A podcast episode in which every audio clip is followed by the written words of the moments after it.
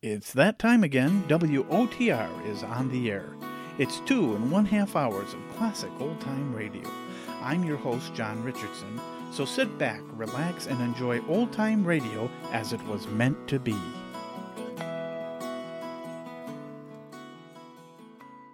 Welcome to WOTR, your old time radio station on the internet. Today we look at Halloween. This holiday always brought spooky and scary shows to our radio dials, and this time is no exception. Our Miss Brooks was a hit on radio from the very outset. Within eight months of its launch as a regular series, the show landed several honors, including one for Eve Arden, who played Miss Connie Brooks, the English teacher at Madison High School. The radio series lasted until 1957, actually lasted longer than the television version did. From October 31st, 1955, and the CBS Radio Network, it's Eve Arden in the Halloween Party on Our Miss Brooks. Our Miss Brooks, starring Eve Arden.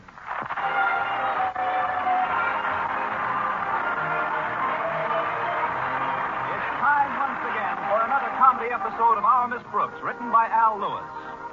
Well, many of us find it extremely difficult to get up early every morning, but our Miss Brooks, who teaches English at Madison High School, has been doing it for years. Yes, and I've learned one thing about early rising that's helped me immeasurably. Once I jump out of bed, close the window, and do my setting up exercises, there's only one more thing I want to do, and that's to get right back in bed again. Last Friday morning, though, I was up and almost dressed by the time my landlady knocked on the door. Time to get up, Connie. I am up, Mrs. Davis. Come on in. I'm trying to get to school early so I can chat with Mr. Boynton for a few minutes before our first class. Is Mr. Boynton still as unapproachable as ever, Connie? I guess so, Mrs. Davis. But you know something? During this past week, I've gotten closer to him than ever before. Really, dear? How did you do that? I've been wearing my sneakers to school. I hope I've got time for breakfast before Walter Denton comes to pick me up. There's something he wants to talk to me about before school starts. Well, he can talk to you at breakfast, Connie. My goodness, you've got to keep your strength up some way. We both know you don't get enough sleep. Well, I didn't last night. Minerva slept in here with me, and she was very restless. I don't know what's the matter with that cat lately. Between you and me, Connie, I think she's got something. Between you and me, I think she's got several.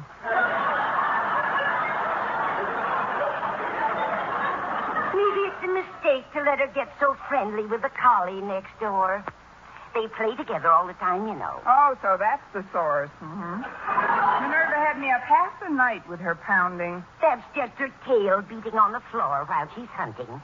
Oh, I don't mind her tail thumping so much, but every time she catches something with one paw, she applauds with the other three. Suppose we join Minerva in the breakfast nook. I've just given her some milk. Fine, I'll have a saucer full, too. Sit right down, dear. I'll boil you a couple of eggs. Just one egg will be plenty, Mrs. Davis. Well, I. Oh, Walter.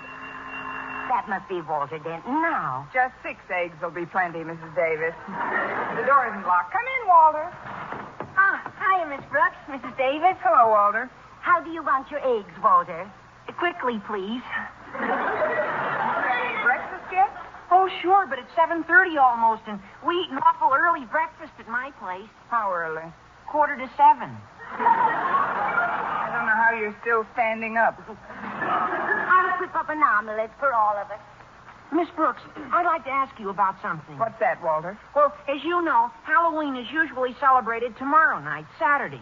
But Herr Conklin's going up to her folks' bungalow at Crystal Lake for the weekend, so we wondered if it would be all right with you if we celebrated the holiday tonight. Well, why come to me? Shouldn't you contact the Goblins Union?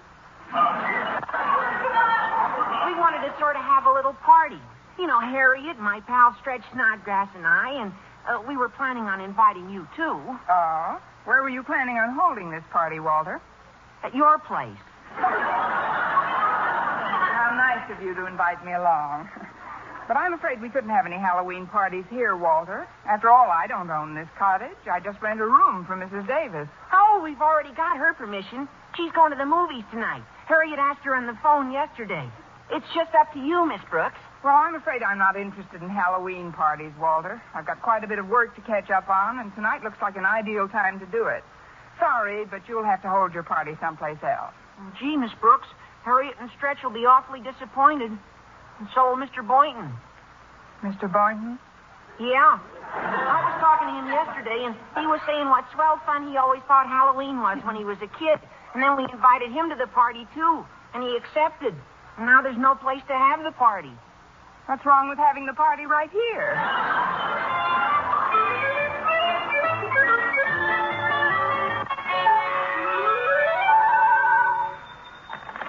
Hello, principal's office. Osgood Conklin himself speaking. Hello, Osgood. It's me, Martha. We've been married 18 years, woman. I know your name. Dear, do try not to be so testy. Do you realize that you left home this morning without even saying goodbye? Well, that's easily remedied. Goodbye. Wait, Osgood.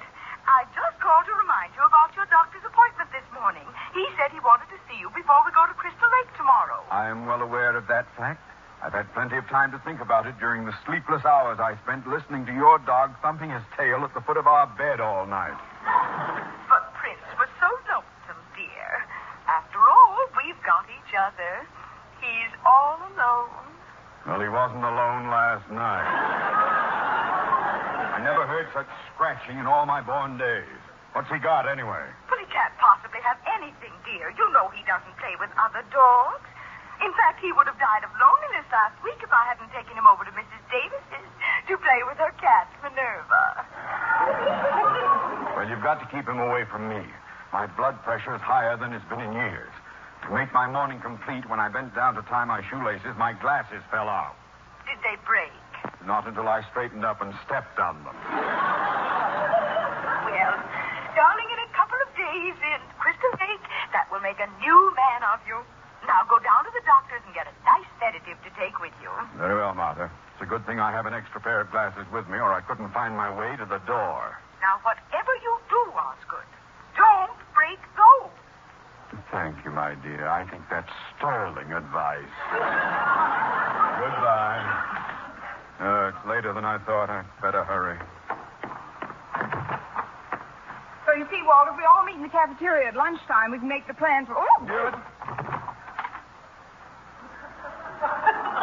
Miss Brooks, I presume. Oh, I'm terribly sorry, Mr. Conklin. I didn't see you coming. Oh, dear, I seem to have broken your glasses. Do you have another pair? No, Miss Brooks, I haven't. But uh, perhaps I could get you a long stick and let you smash the windows in my office. You seem to be in quite a hurry, Mr. Conklin. Could I maybe take you somewhere? Who is speaking? It's me, Walter Denton. Your daughter Harriet's dreamboat. My daughter, Harriet's Jill.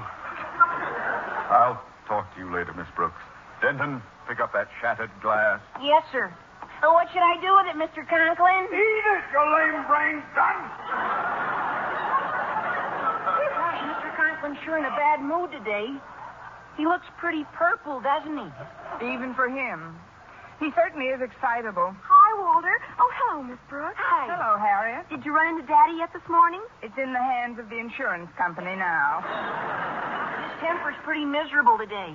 Yes, I know. Poor Daddy's been depressed all week long. I don't know what it is. We all try to please him. What he needs is some recreation and diversion. Say, I have an idea. What is it, Miss Brooks? Well, instead of my place tonight, why don't we have our Halloween party at your house, Harriet? That way we could surprise your father and cheer him up a little bit. Wonderful. Miss Brooks, you've done it again.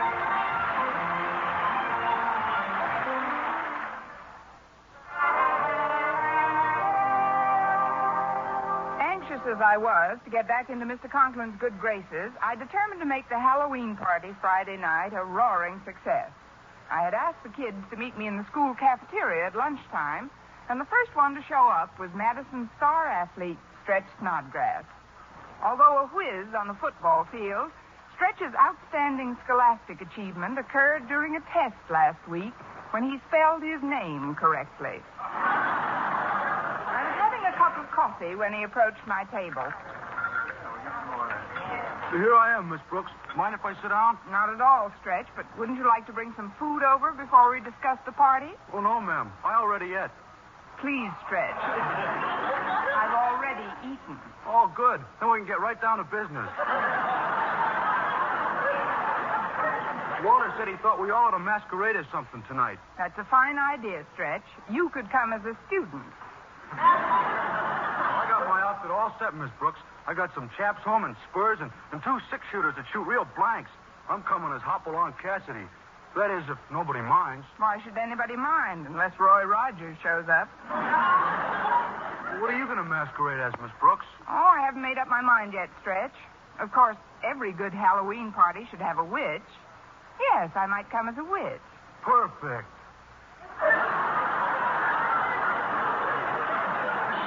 Don't sound so enthusiastic. Pretty short notice to get a costume made, and I may not. Why go to all that trouble? Why don't you just wear what you got on? Big as he is, I'll have to slug him. Now, look, Stretch, I... Hey, Miss Brooks, Stretch. Well, things are sure shaping up. Look at these swell noisemakers I bought this morning. When did you find time to get all this junk, Walter? I sneaked out of one of my morning classes. Walter, you didn't. Well, it was important, Miss Brooks. Besides, there's no harm done. Nobody even noticed I was gone. That's what I like, a nice observant teacher. Oh, it wasn't the teacher's fault. You were facing the blackboard at the time. Look at this horn. It's got a siren in the mouthpiece. Listen. Please, Walter, you're in the cafeteria. So what? One more blast like that, and the beef stew will pull over to the right. Tell me, how are you going to the masquerade? I got a terrific idea, Miss Brooks. I'm just going to put on an old sheet. Do you think Mr. Conklin will get a kick out of me as a ghost? If he thought it was on the level, it would add ten years to his life. What are you coming at, Miss Brooks? I haven't quite decided yet. Any suggestions? Well, just one. I don't want you to think I'm being fresh or anything, but, well, this is going to be a Halloween party, and, well, I'd be glad to furnish you with a broom. I guess I'm a natural for it. Uh, Look who's coming over. Oh, it's Mr. Boynton. Hello, Mr. Boynton. Hello, Walter. Hello, Mr. Boynton. Hello, Stretch. Hello, Miss Brooks. Hello, Mr. Boynton. Goodbye, Walter. Goodbye, Stretch. We ain't going nowhere. Stretch. Don't you know the old expression, two's company, three's a crowd? Well, sure I do. But there's four of us. Come on, Stretch. We gotta help Harriet figure out a costume for tonight. Uh, see you later, folks. Yeah, see you later, folks. Oh, so long, boys. Well, Miss Brooks, I think it's a splendid idea you're giving this little surprise party for our principal tonight. It should do him a world of good. It should do us a world of good, too, if he brightens up a bit. What kind of an outfit do you think you'll wear, Mr. Boynton? Well, I've got a skeleton costume home that I used to have quite a bit of fun with in my college days. It's just a black, tight-fitting garment with a bunch of bones hanging on it. Bones? Yes, they- they're treated with a phosphorescent paint that makes them glow in the dark. It's quite a startling effect, the more so since I gathered the bones when I was an anatomy student. From anyone I know? I don't mean to dwell on it, Miss Brooks, but I find bones a rather fascinating subject, don't you? That depends on what they're wrapped up in. Yes. Uh, uh, how how are you masquerading tonight? Oh, I don't know. If you're coming as a skeleton, maybe I'll come as a bottle of vitamins. I'm really a little stumped, Mr. Boynton. What do you think I should be? Well, the two most popular figures associated with Halloween are a black cat and a witch. And I'm much too tall for a cat. Walter! Oh, Walter! Get a lube job on that broom, boy. Constance Brooks rides tonight.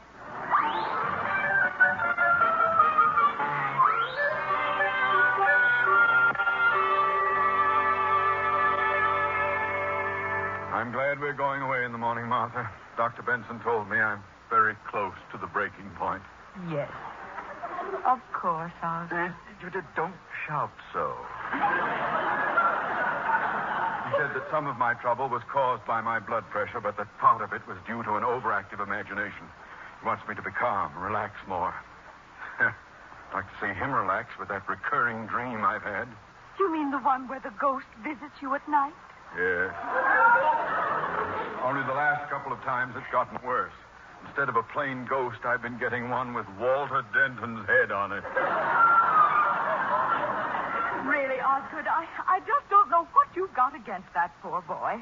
Harriet's very fond of him. Then she should see a doctor, too. Where is she, Martha? Well, she's in her room, dear, getting dressed. She said something about a party tonight. Parties. It's all kids nowadays think about. Well, there won't be any parties at Crystal Lake. There won't be any nightmares either. Why, Martha, do you realize that while I was sitting in the doctor's office today, I saw a bulldog by his desk? A bulldog? It was the shadow of his umbrella stand. But I almost jumped out of my skin before he explained it. Things like that happen to people every day, Osgood. Not to me, they don't. At least they'd better not. How do you think the Board of Education would like it if they thought one of their principals went round seeing bulldogs? Just don't mention it to anyone, darling. Now I'm going to get you a glass of warm milk, and you stay right comfy in your chair till I get back. You very well. Yes. That thing looked like a bulldog. Martha's right, though. I'd better not mention it to a soul. Now, who in the world can that be? Coming. Good evening, Mr. Conklin. May I come in? There's no tactful way I can refuse you admission. Come in, Miss Brooks. Have the others arrived yet? Others? What others? You'll see when they get here. Is Harriet at home? Yes, yes, she's putting on her party dress. Oh, then you know about it. It should do you a lot of good, Mr. Conklin. There's nothing like a house full of people to get your mind off yourself. A house full of. Uh, Miss Brooks, is this party to be given in this house? Of course. I see. Then if you'll excuse me, I'll just take my hat and coat and beat an orderly retreat. But, Mr. Conklin. My doctor has forbidden any excitement whatsoever. Your doctor? This is a fine time to tell me. I mean, I didn't know you were in such bad shape, Mr. Conklin. I am on the verge of a nervous collapse, Miss Brooks. But I don't want to spoil everybody's fun. I'll just leave quietly. Leave? But, Mr. Conklin, where'll you go? What's the difference where I go? I'll just wander around the park like a homeless gypsy. You can't do that. You wouldn't look good in earrings. I mean, you're not a well man, Mr. Conklin. Look, Mrs. Davis is going to the movies tonight. Now, why don't you let me drive you over to our place until I can eliminate the horde of pests, uh, guests who are coming here? You'll love it over there, Mr. Conklin. You'll be able to relax completely. If it will stave off my breakdown, Miss Brooks, it's the least I can do for my family.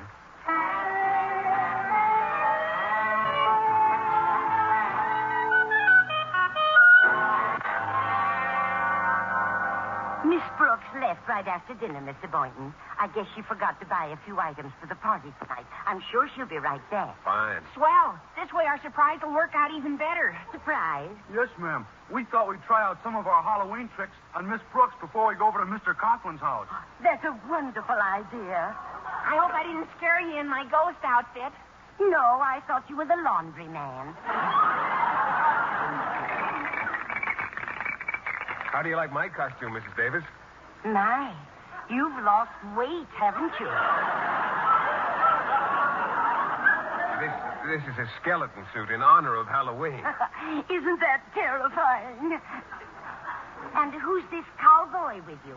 I'm Hopalong Cassidy, Mrs. Davis, but I'm really Stretch Snodgrass. Eh, I'd never have known. Well, if you'll all go into the house, I'm sure Miss Brooks will be delighted to see you. I've got to get down to the theater now. Oh, what movie are you seeing tonight, Mrs. Davis? Jolson sings again, again. Again, again. I saw it last week also. Have a nice time, children. What should I do with this bucket of water we're ducking for apples in, Waller? Oh, just put it down by the piano, Stretch. Now, I'll tell you what we'll do. Before Miss Brooks comes back, let's all hide somewhere so we can really surprise her. Good idea, Walter. Now, why don't you get behind that couch Stretch, you hide behind the kitchen door, and I'll get into the hall closet. Great. And we'll all come out when I blow this whistle. Okay? Got you, Walter. Hey, look, out the window. Miss Brooks is coming up the walk, and she's got Mr. Conklin with her. Mr. Conklin? Oh, she probably wanted to get him out of the way while we were getting things ready at his place. So much the better. We'll surprise both of them at the same time. Now, first I'll put the lights out. Quick, let's get out of sight.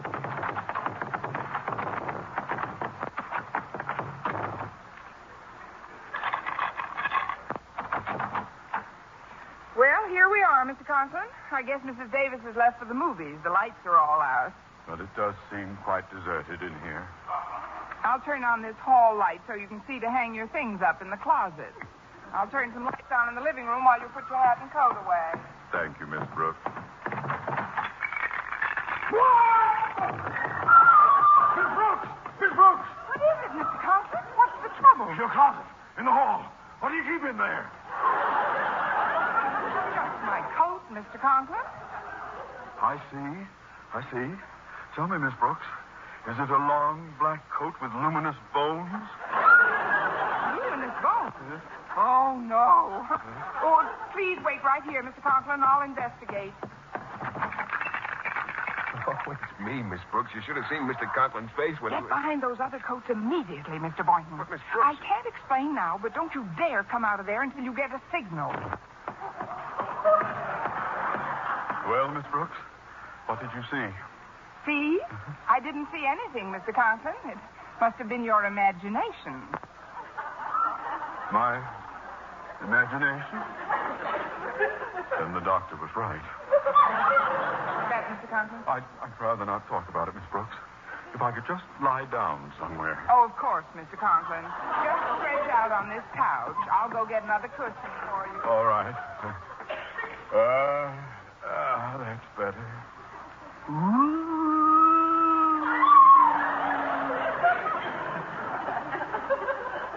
I must be quite a sick man.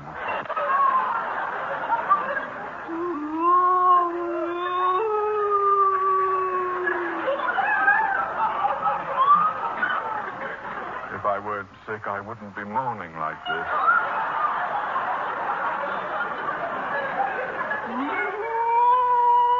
On the other hand, it's better than trying.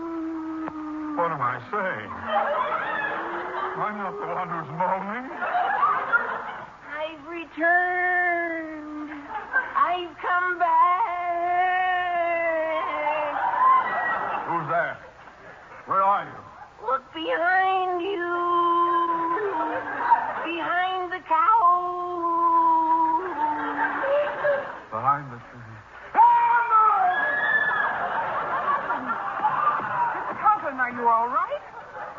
Happened? Miss, Miss Brooks, how long have I been asleep? Asleep? Yes. You just hit the couch, Mr. Conklin. Which reminds me, maybe you'd better see a good psychiatrist. This screaming of yours can lead to something dangerous. Just, just do me a favor, Miss Brooks. Look behind that couch. Certainly, sir, if it'll make you feel any better. But I assure you there's absolutely nothing behind this couch. I'm sorry if I startled you, Mr. Conklin, but my cat Minerva's back here. With a sheet? She was making her bed.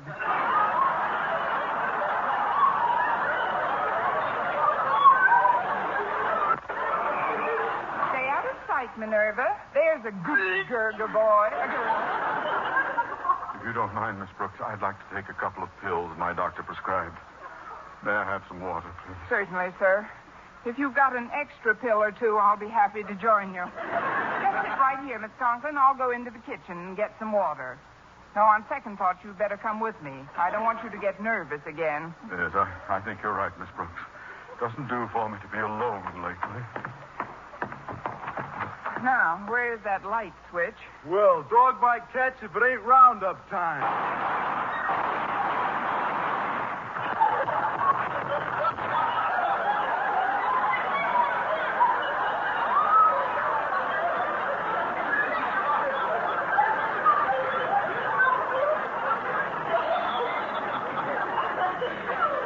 What was that?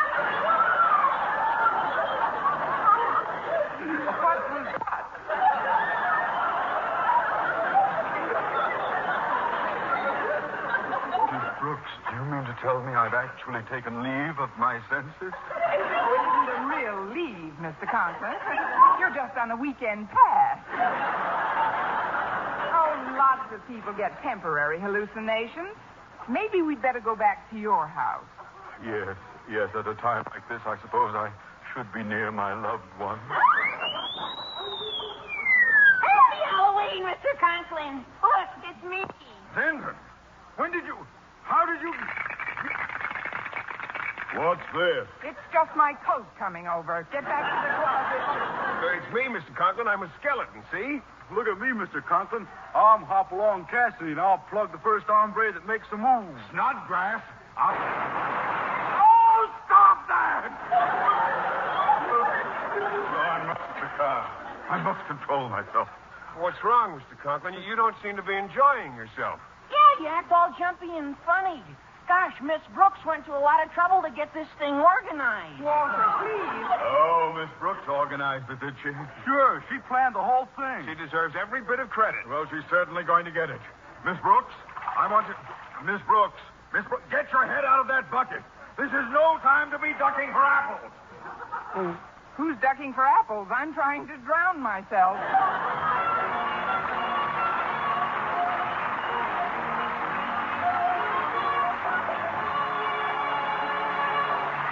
Now, once again, here is our Miss Brooks.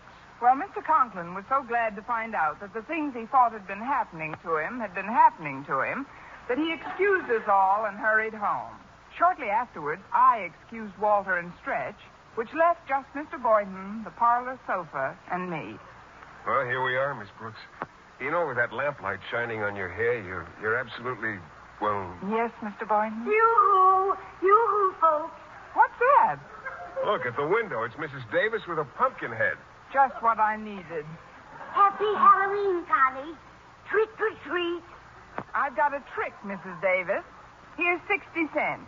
Treat yourself to Jolson Sings again, again, again. Be sure to listen to Mr. and Mrs. North Tuesday evening over most of these same stations. And be with us again next week at this same time for another comedy episode of Our Miss Brooks. Bob LeMond speaking. This is CBS, the Columbia Broadcasting System.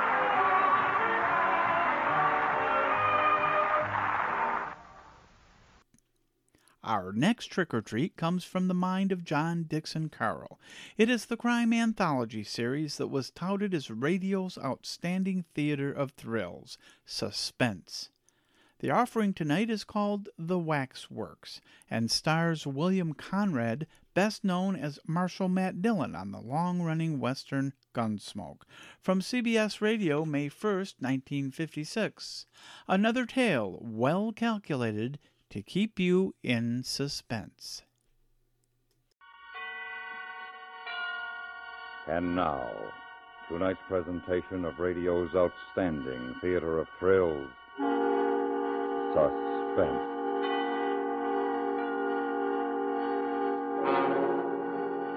This evening, Suspense brings you what we feel is a particularly unusual and absorbing story. No actors other than Mr. William Conrad will appear in its presentation. It's a study in terror which has few equals. So now, starring Mr. Conrad, here is tonight's suspense play by A. M. Burrage, The Waxwork.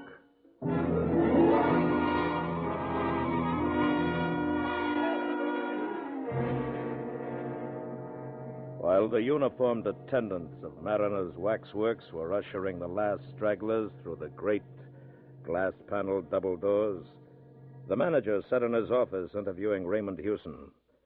The manager was speaking. Oh, there's nothing new in your request, sir, and in fact, we refuse it to different people, mostly young bloods who've tried to make bets about three times a week, I should say. We have nothing to gain and something to lose by letting people spend the night in our murderer's den. Uh, if I allowed it and some young idiot lost his senses, what would be my position, eh? But uh, your being a journalist somewhat alters the case. Hewson smiled. I, I suppose you mean that journalists have no senses to lose. No, no, no, of course not. But one imagines them to be responsible people. Well, besides, we have something to gain here publicity and advertisement. Yes, exactly, said Hewson. Uh, and there I thought we might come to terms. The manager smiled.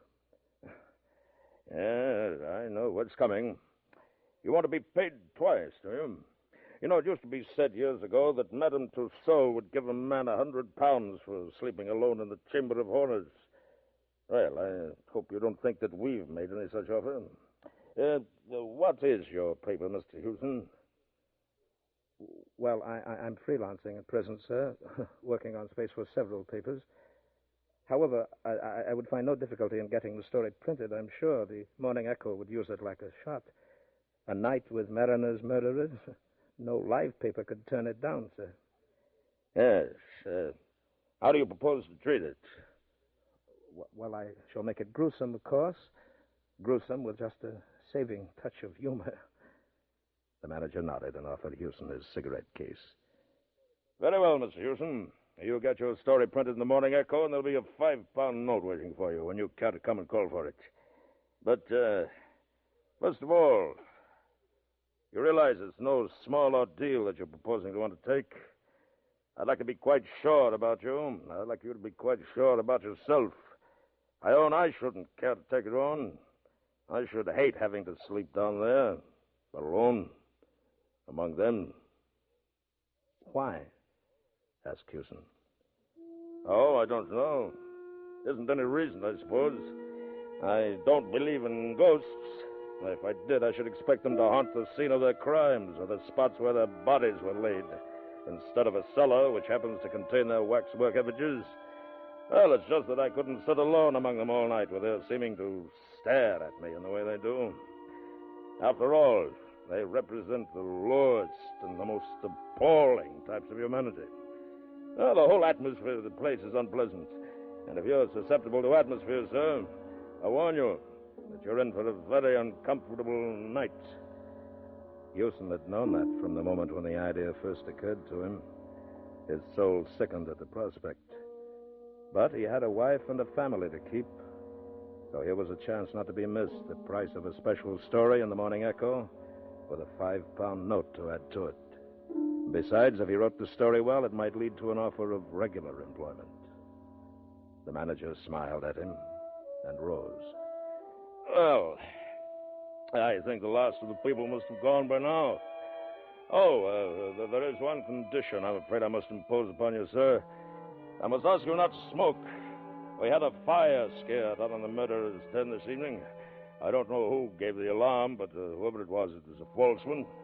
Fortunately, there were very few people down there at the time, or there might have been a panic. Ah, now, if you're ready, we'll make a move.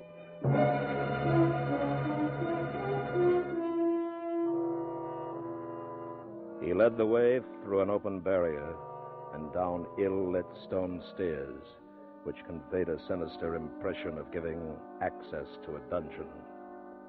In a passage at the bottom were a few preliminary horrors such as relics of the Inquisition, a rack taken from a medieval castle, branding irons, thumb screws, and other mementos of man's cruelty to man. Beyond the passage was the murderer's den.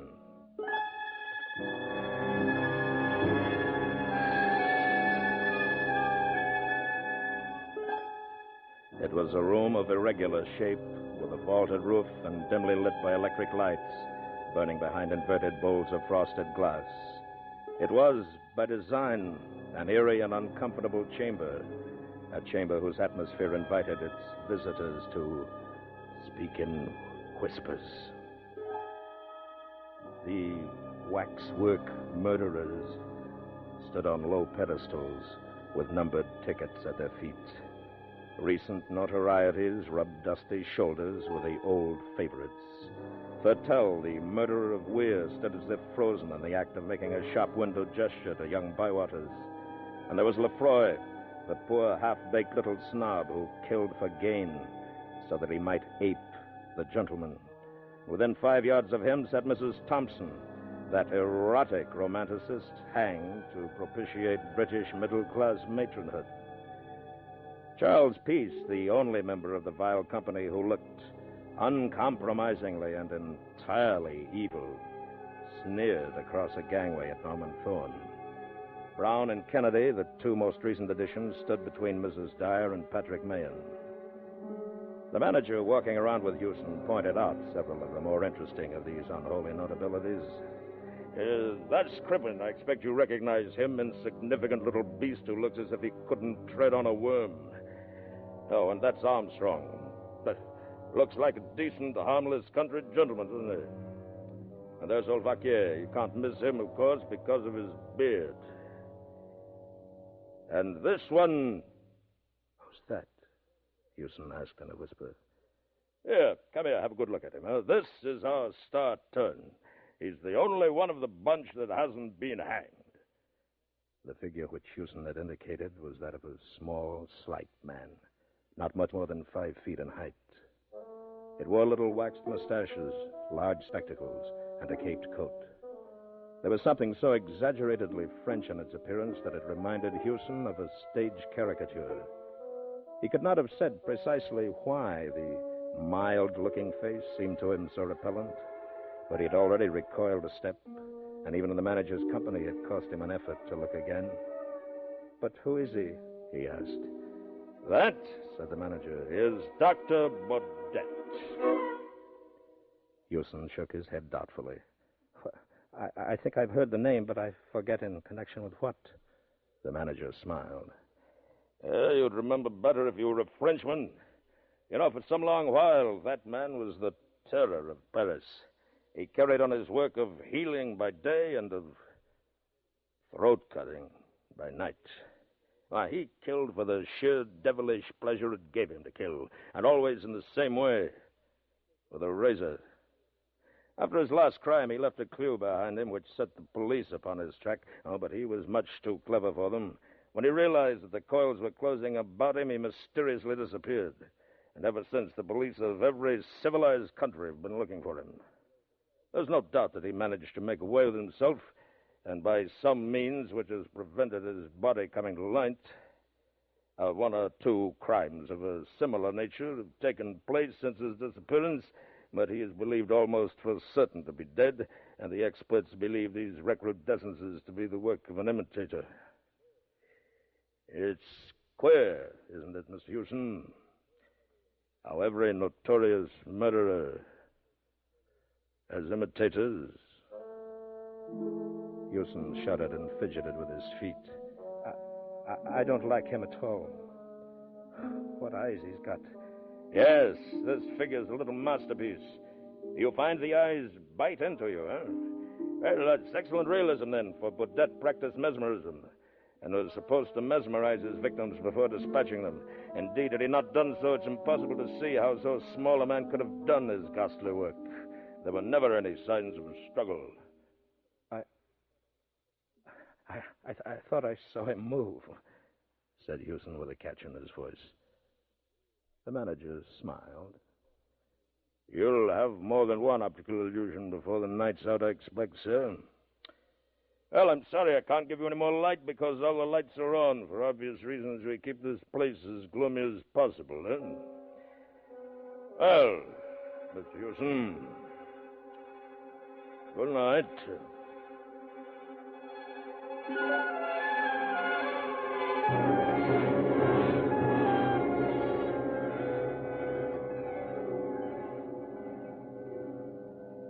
Hewson wheeled a swivel chair, a heavy one upholstered in plush, a little way down the central gangway, and deliberately turned it so that its back was toward the effigy of Dr. Baudet. For some undefined reason, he liked Dr. Baudet a great deal less than his companions. Busying himself with arranging the chair, he was almost light-hearted. But when the manager's footfalls had died away, and a deep hush stole over the chamber, he realized that he had no slight ordeal before him. The dim, unwavering light fell on the rows of figures which were so uncannily like human beings that the silence and the stillness seemed unnatural and even ghastly. He missed the sound of breathing, the rustling of clothes, the hundred and one minute noises one hears when even the deepest silence has fallen upon a crowd. and the air was as stagnant as water at the bottom of a standing pond. It must be like this at the bottom of the sea, he thought. He faced these sinister figures boldly enough. They were only waxworks. So long as he let that thought dominate all others, he promised himself that all would be well. It did not, however, save him long from the discomfort occasioned by the waxen stare of Dr. Baudet, which he knew was directed upon him from behind. The eyes of the little Frenchman haunted and tormented him, and he itched with a desire to turn and look. My nerves have started already, he thought. And then another voice in his brain spoke to him. It's because you're afraid that you won't turn and look at him. The two voices quarreled silently for a moment or two, and at last Hewson slewed his chair around a little and looked behind him.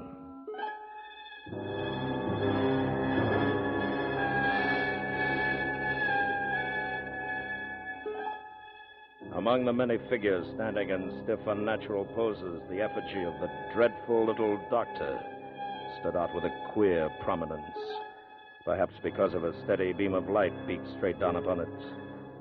Hewson flinched before the parody of mildness which some fiendishly skilled craftsman had managed to convey in wax, met the eyes for one agonized second, and then turned again to face the other direction. He's only a waxwork like the rest of you, Hewson muttered defiantly. You're all only waxworks. They were only waxworks, yes. But waxworks don't move.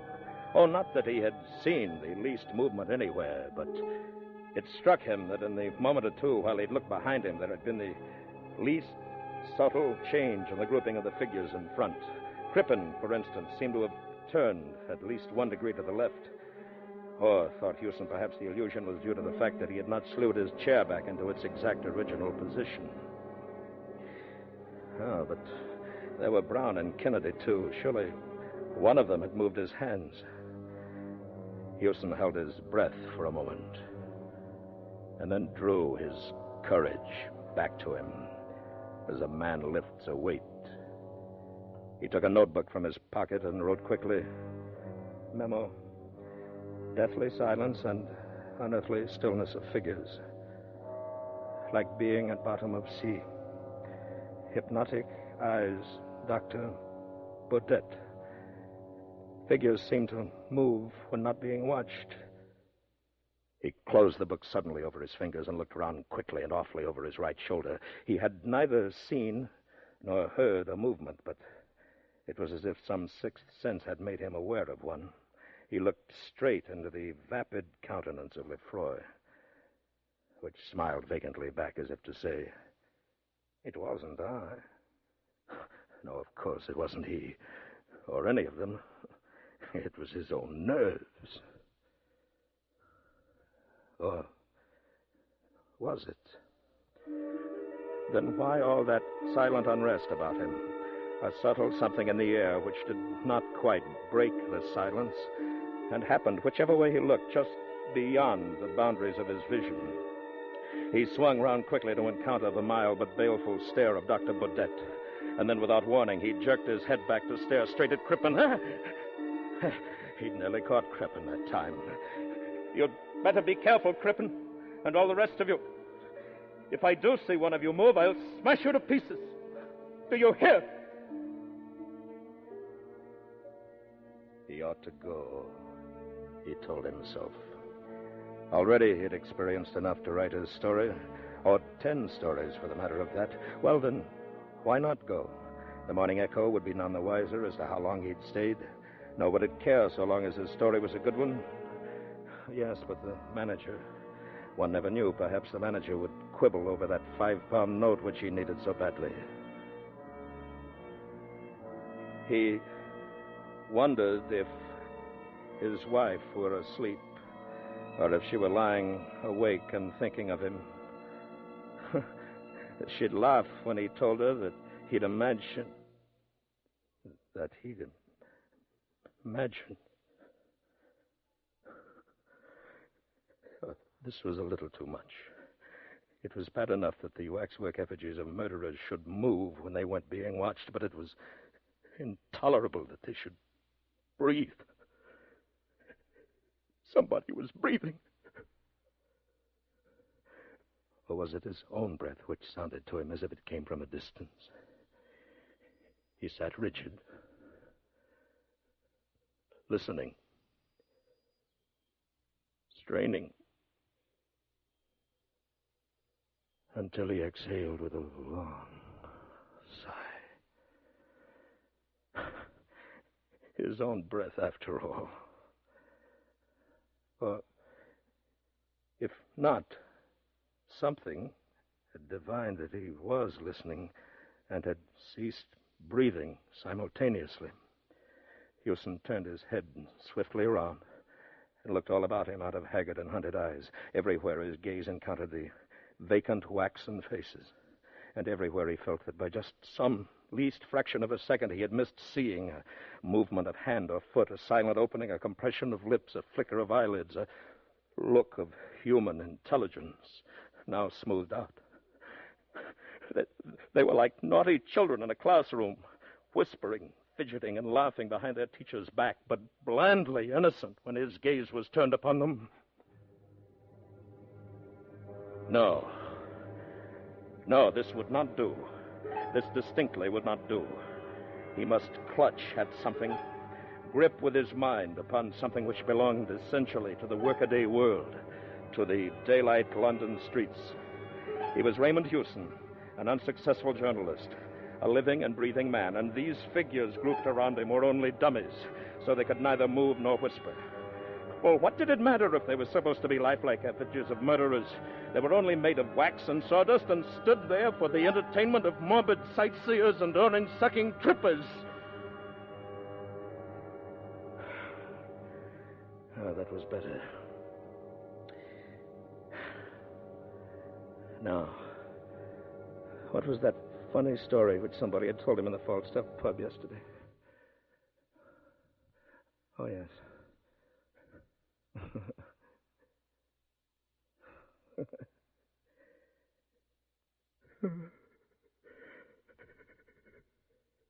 He recalled part of it, but not all. For the gaze of Dr. Baudet urged, challenged, and finally compelled him to turn. Hewson half turned and then swung his chair so as to bring him face to face with the wearer of those dreadful hypnotic eyes.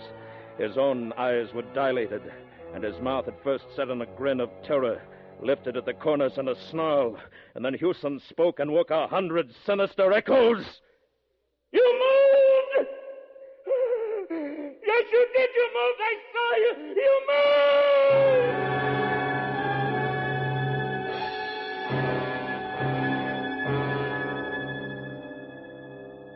Then he sat quite still, staring straight before him, like a man found frozen in the Arctic snows.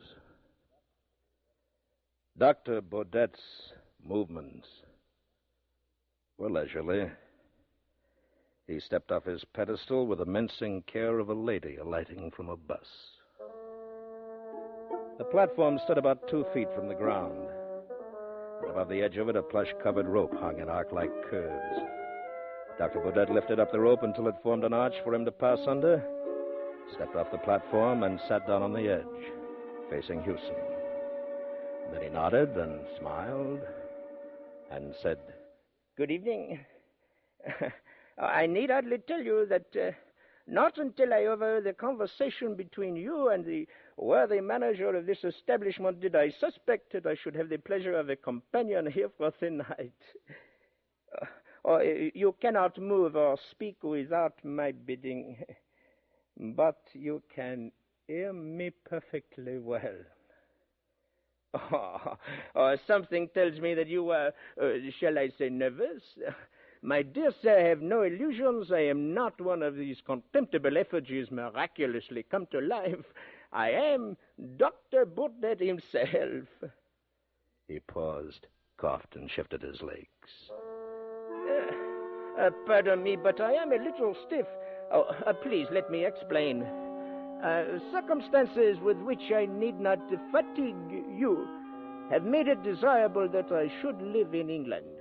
I was close to this building this evening when I saw a policeman. Regarding me, I thought a little too curiously. I guessed that he intended to follow and perhaps ask me embarrassing questions, so I mingled with the crowd and came in here. A coin bought my admission to the chamber in which we now meet, and an inspiration showed me a certain means of escape.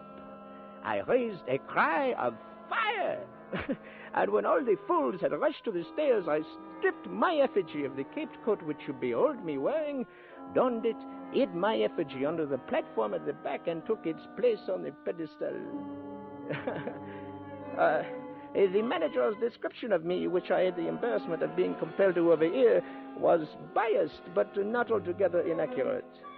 Clearly, I am not dead, although it is as well that the world think otherwise, no? His uh, account of my hobby, which I have indulged for years, although through necessity uh, less frequently of late, was in the main true. For you see, the world is divided between collectors and non collectors. With the non collectors, we are not concerned, eh? The collectors collect anything according to their individual tastes, from money to cigarette cards, from moths to matchboxes. Uh, I collect throats. He paused again and regarded Hewson's throat with interest, mingled with disfavor.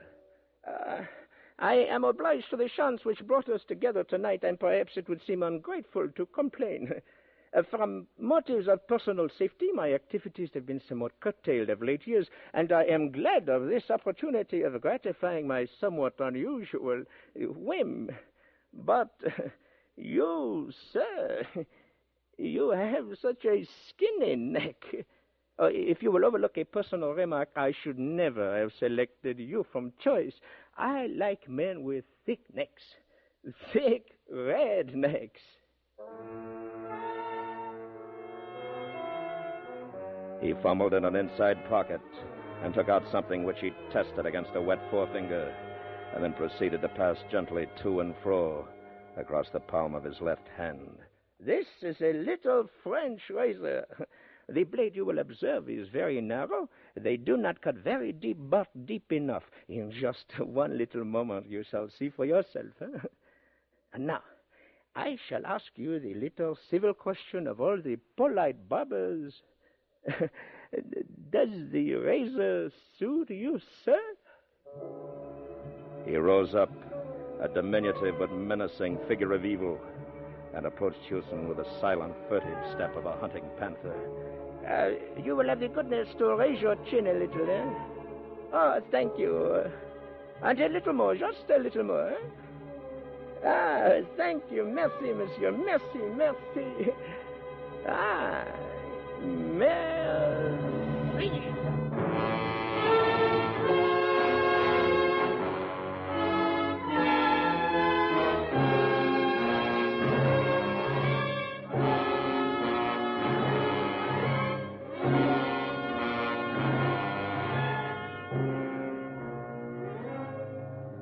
Over one end of the chamber was a thick skylight of frosted glass, which by day let in a few sickly and filtered rays from the floor above. After sunrise, these began to mingle with the subdued light from the electric bulbs. And this mingled illumination added a certain ghastliness to a scene which needed no additional touch of horror. The waxwork figures stood apathetically in their places, waiting to be admired or execrated by the crowds who would presently wander fearfully among them. In their midst, in the center gangway, Hewson sat still, leaning far back in his swivel chair. His chin was up tilted as if he were waiting to receive attention from a barber. And although there was not a scratch upon his throat, nor anywhere upon his body, he was cold and dead. Dr. Baudet, on his pedestal, watched the dead man, unemotionally. He did not move, nor was he capable of motion. But then, after all, he was only a waxwork.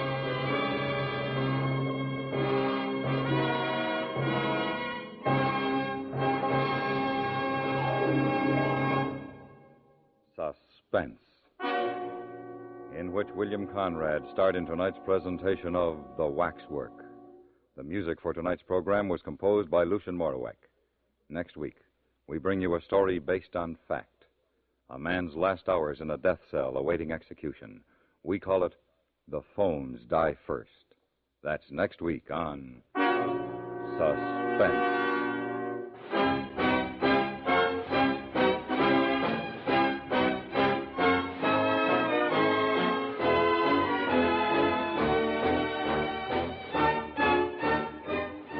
Suspense is produced and directed in Hollywood by Anthony Ellis. Tonight's story was written by A.M. Burrage. The orchestra was conducted by Wilbur Hatch.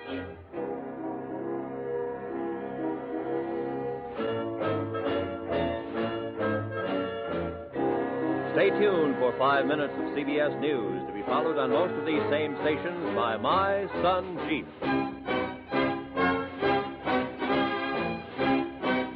America listens most to the CBS Radio Network.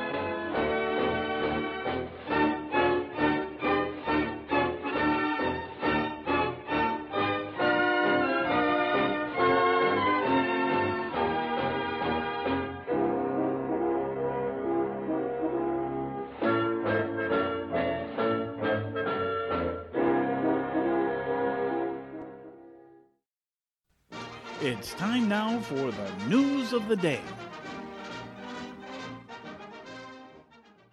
The ENIAC computer, the Electronic Numerical Integrator and Computer, was one of the first large general purpose digital computers.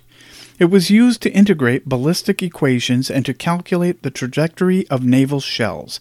It was completed in 1946 and it remained in use until it was deactivated at the Aberdeen Proving Grounds in Maryland on October 2, 1955. The West German cargo ship Feckenheim runs aground off Oslo, Norway, and breaks into two. All 42 crew members are rescued. Helicopters from the U.S. Navy aircraft carrier Saipan played a key role in rescuing people stranded by flooding in Tampico, Mexico. The Rodgers and Hammerstein musical film Oklahoma is the first feature film to be photographed in Todd AO 70mm widescreen and is released in the United States in 1955. In sports, Dateline Detroit, the NHL holds its ninth annual All Star Game. The Red Wings defeat the NHL All Stars 3 to 1. Baltimore Colts fullback Alan Ameche becomes the first rookie in history to score 100 yards rushing in his first two games, a rushing record that was not to be broken until 2005. The 1955 World Series matched the Brooklyn Dodgers against the New York Yankees, with the Dodgers winning the series in seven games to capture their first championship in franchise history. It would be the only series the Dodgers won while based in Brooklyn as the team relocated to Los Angeles after the 1957 season. And that concludes this edition of the News of the Day. A quiet night, a train whistle is heard off in the distance, and suddenly you hear a distant voice welcoming you. It must be the mysterious traveler, and this time we join him in a tale entitled Death is My Caller.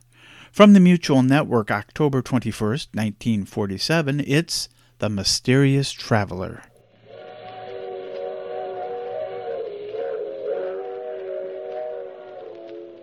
Mutual presents The Mysterious Traveler, written, produced, and directed by Bob Arthur and David Kogan.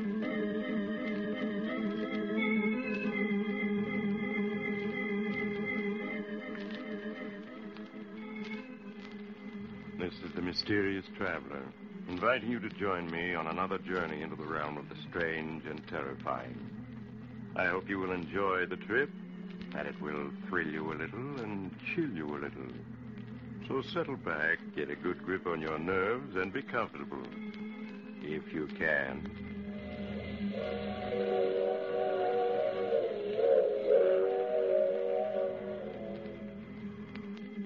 Where are we going? Tonight we're going to drop in on Henry Norton, a man who saw death in every corner. I call the story Death is My Caller.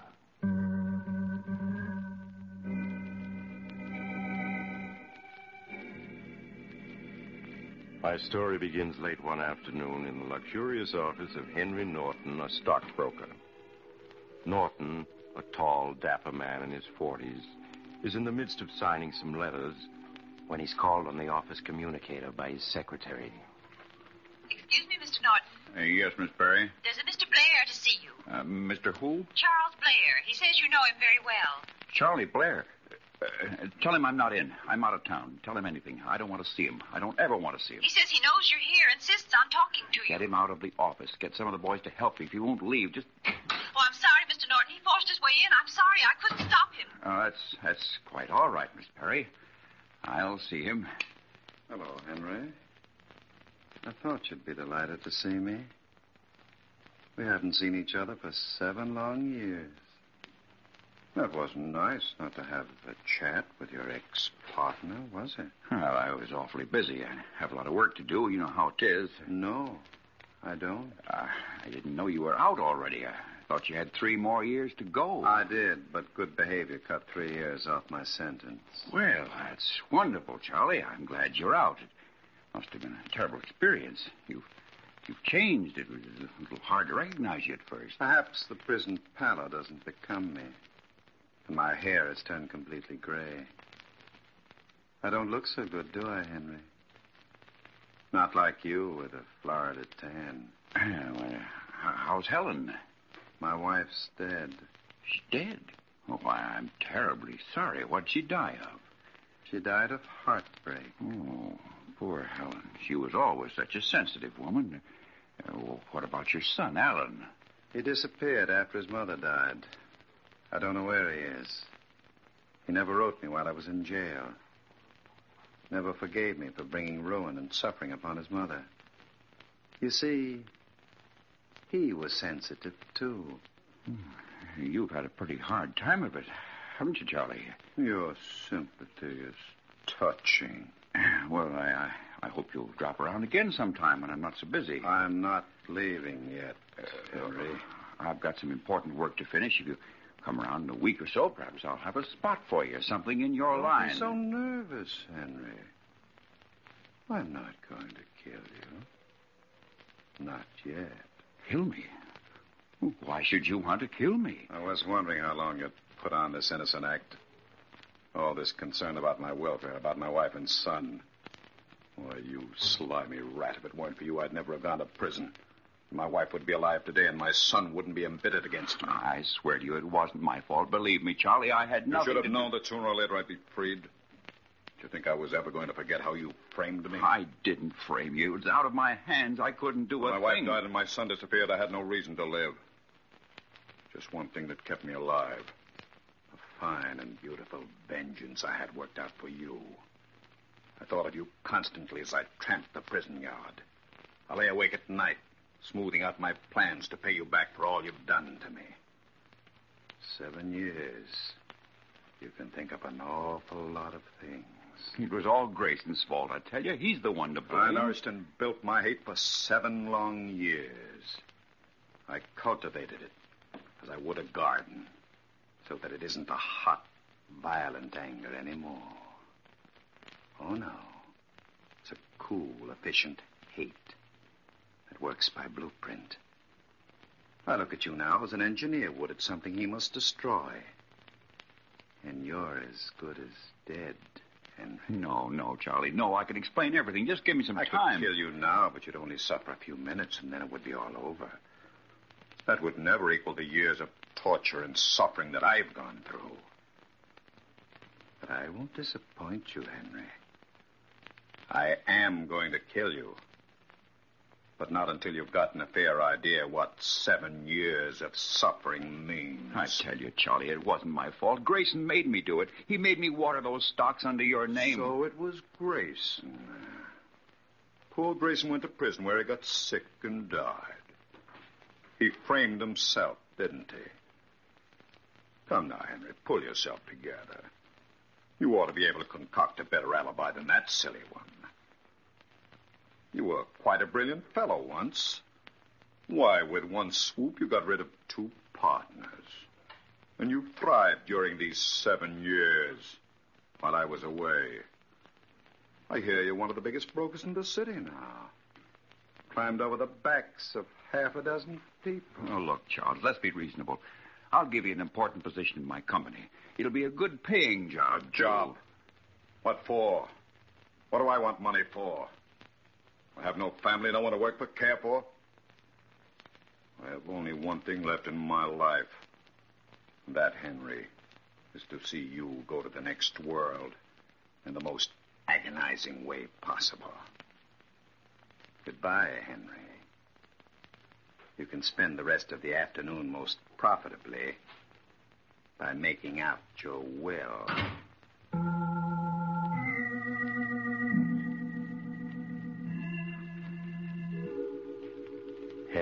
Norton's cold and clammy hands were trembling as Charles Blair left his office. The impact of seeing this ghost from his past left Henry's mind in a whirl of confusion. His mind turned to flight, but that was impossible. His money, his very life was wrapped up in his business. He couldn't flee. His brain in a turmoil, unable to do any work, Henry got his hat and coat and left his office. He arrived home, badly unnerved, and retired to his study to give the problem of Charles Blair further thought. But he was interrupted. Uh, see who that is, Miss Dean. Uh, if it's Mr. Blair, don't let him in. I'm never into him, understand? Yes, Mr. Norton, I understand. How do you do, madam? Is this the Norton home? Yes, what can I do for you? I'm Mr. Madden. I'd like to see the head of the household. Just a moment, please. Uh, who is it? He says his name is Madden. Madden? I don't know anybody by that name. Uh, has he got gray hair? No, Mr. Norton. His hair is black. Ah, all right. All right, I'll see him. Did you want to see me, sir? Uh, yes, sir. Are you Mr. Norton? Yes, I am. All right, boys, bring it in. I just, just put it down by the door for the moment, boys. That's it. Hey, what's going on here? Uh, why are you bringing a coffin into my apartment? Who are you? Well, now, if you please, I'd like to see the body. Body? What body? What's this all about? What's this coffin doing here? We've come for the body of Henry Norton. You must be crazy. I'm Henry Norton. You? I, am sorry. I must have gotten the names confused. Uh, what was your brother's name? I have no brother, and there's no body in this house. If this is some stupid joke, I don't think it's funny at all. I'm not in the habit of playing jokes, sir. I've been an established undertaker for many years. Here's my card. Well, the devil take your card. Who put you up to this? Some man came to my parlor yesterday and arranged for the funeral of Henry Norton. He paid for everything in advance. Some man? What was his name? He didn't leave any name. Charlie Blair. What did he look like? Remember rather tall, I think. His hair had turned white. Blair. So it was Blair trying to frighten me. Get out. Get out of here, you stupid fools. Take that coffin back with you. I'm not used to being spoken to like that, Mr. Norton. Get out of here before I throw you out. Come on, boys. Here, wait a minute. Don't leave that coffin here. It's all paid for, Mr. Norton. It's yours now. Keep it. You might need it sometime.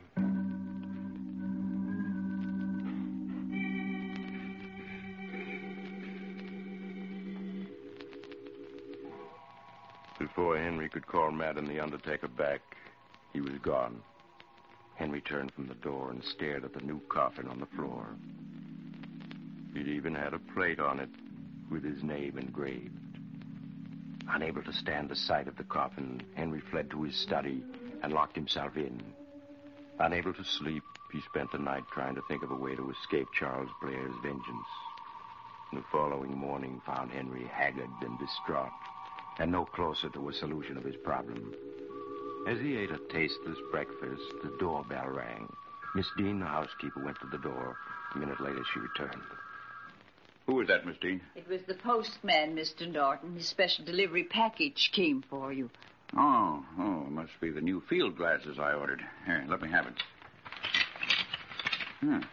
Nice of them to wrap it in the gift box. Kind of a small box, though. Hmm. Guess it isn't the binoculars after all. Someone sent you a gift. Probably one of my clients. Wait a minute. You hear anything? Hear what? It's ticking. I'll put it to your ear. Listen. Yes, uh, I hear it now. It's throbbing. It's a time bomb. Oh. Somebody's trying to kill me. Time bomb. Oh. It- It'll go off any minute. Well, what are we going to do? Here, take it. Throw it away. Where? Uh, out of the window, any place. No, no, no. There's people outside. Don't stand there like an idiot. Throw it out. I'll throw it in the bathtub. Hurry before we get blown to bits. Dear, I hope it doesn't explode in my hand. Henry Norton stood frozen with fear as Miss Dean raced with the package to the bathroom. A moment later, he heard the water gushing in the tub. Aware of the danger he was in, he hastily retreated to the library, which was the farthest room in the house from the bathroom. There, he crouched in the corner, feverishly mopping his brow. Ten minutes later, a police car raced up to the house, and the doorbell rang.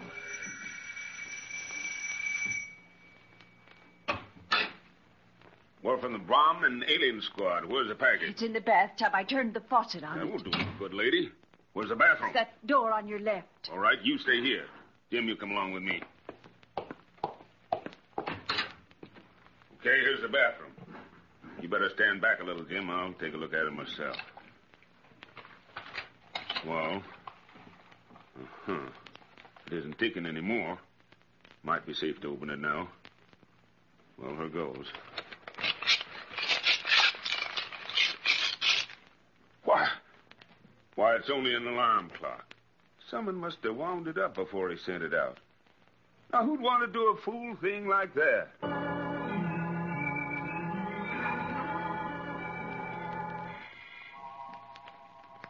That night, Henry Norton found it hard to sleep. He tossed and turned for hours, and it seemed he had hardly closed his eyes before he awoke with a start, certain there was someone in the room. Who's there? There's somebody in this room. I know it. I'll turn the light on. Never mind the light. It's, it, it's you, Charlie. What do you mean by breaking into my room in the middle of the night? Get dressed, Henry. Get dressed? What for? You and I are going somewhere. You're crazy. I'm staying right here. If you don't leave immediately, I'll call the police. You call the police, they'll find only you here. Dead. Get dressed, Henry. Oh, all right. I, I'm getting dressed, but you won't get away with it. Make it fast. Don't make any unnecessary noises. Remember, it's with great control I keep myself from pressing the trigger. Oh, I, I'm coming. I got to get my clothes on, don't I? You're not going to a dance. Just put your shoes on and get into your coat. Uh, Where are we going at this hour? Don't be impatient. You'll find out soon enough. You, you're, you're not going to kill me. You'd better stop stalling. I'll get my coat. It's in the closet. Go ahead and get it. You make one suspicious move and you're a dead crook. Are you ready? Yes? Walk in front of me. We're going out through the back door.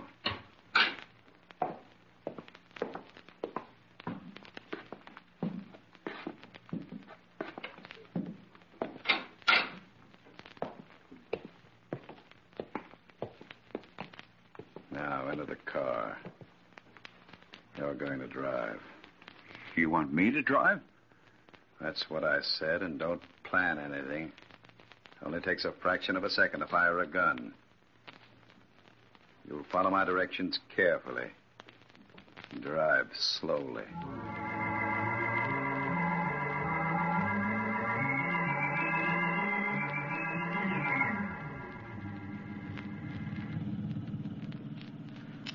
How much further are we going? Not much further, Henry. Stop a little ahead of that tombstone sign. Ooh, we're, we're near the cemetery. Look, Charlie. Charlie, I know I did you a great wrong. Maybe we can work out something. I, I, I've got lots of money. Up here. We're getting out. Oh, be reasonable, Charlie. Let's talk. The tombstone cutting establishment. Keep walking between the two rows of tombstones. Because this is our destination. Please, Charlie, don't. I, I'll do anything. I'll turn over half my money to you. Ah. Why not all? All right, I'll give you everything I have. I don't want any of your money. And I'm not going to kill you yet. You see the tombstone in front of you. You see it? I'll turn the flashlight on it so that you can read it. There. Well, go ahead, read it. Henry Norton, born March 15, 1899. Died October 24th, 1947. October 21st? Why, that's Tuesday, the day after tomorrow. That's right. The day after tomorrow.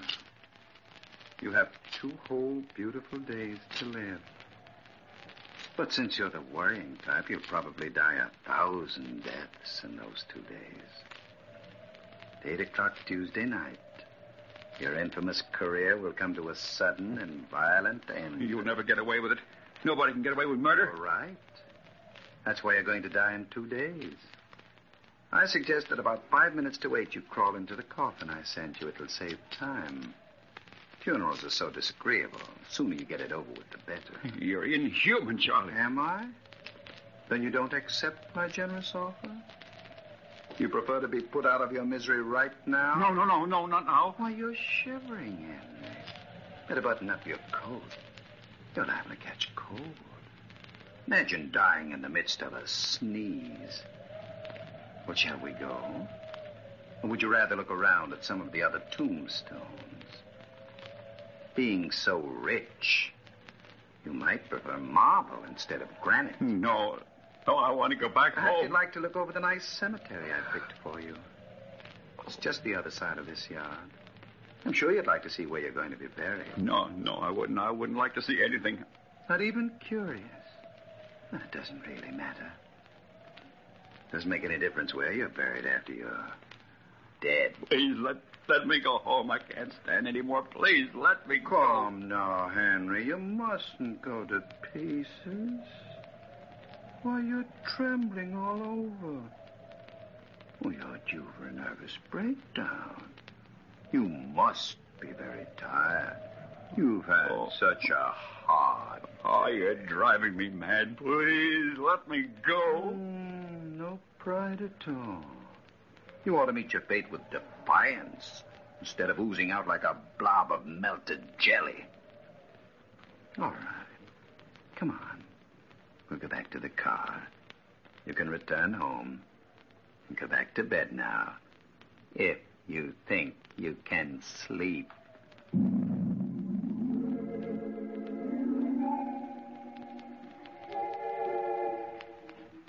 The morning of October 21st arrived, and Henry Norton's nerves were a little calmer.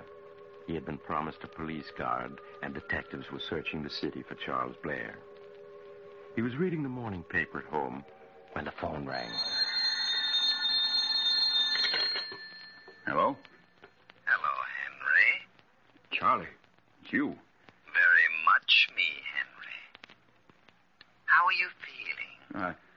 I, I'm fine. I, I forgive you for your, your joke on me the other night. Joke? I wasn't joking, Henry. In fact, I called now to ask if you would like an elaborate funeral with flowers or just simple services with no one but your intimate friends present. Oh, but how foolish of me. I forgot you have no friends. So my call was useless. But I'll see you tonight at 8 o'clock sharp. Goodbye, Henry. Operator, operator. I I must trace that call. Please tell me where it was coming from. Yes, I'll wait. Huh? What? The Judson funeral parlors? Well, that's in this block.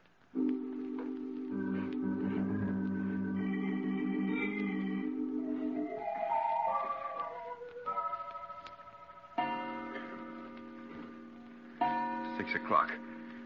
Oh, my head's splitting. Uh, are there any aspirins in the house, Miss Dean? Yes, they're in the medicine cabinet. Shall I get them for you? Uh, no, never mind. I'll get them myself. Uh, tonight I'm supposed to die. Eight o'clock. That's, that's fantastic. Blair can't carry out his plan. Not if I had police protection. I've nothing to be afraid of. Nothing. Oh, here are the aspirins. I'll take a couple of them. Oh, my head's splitting.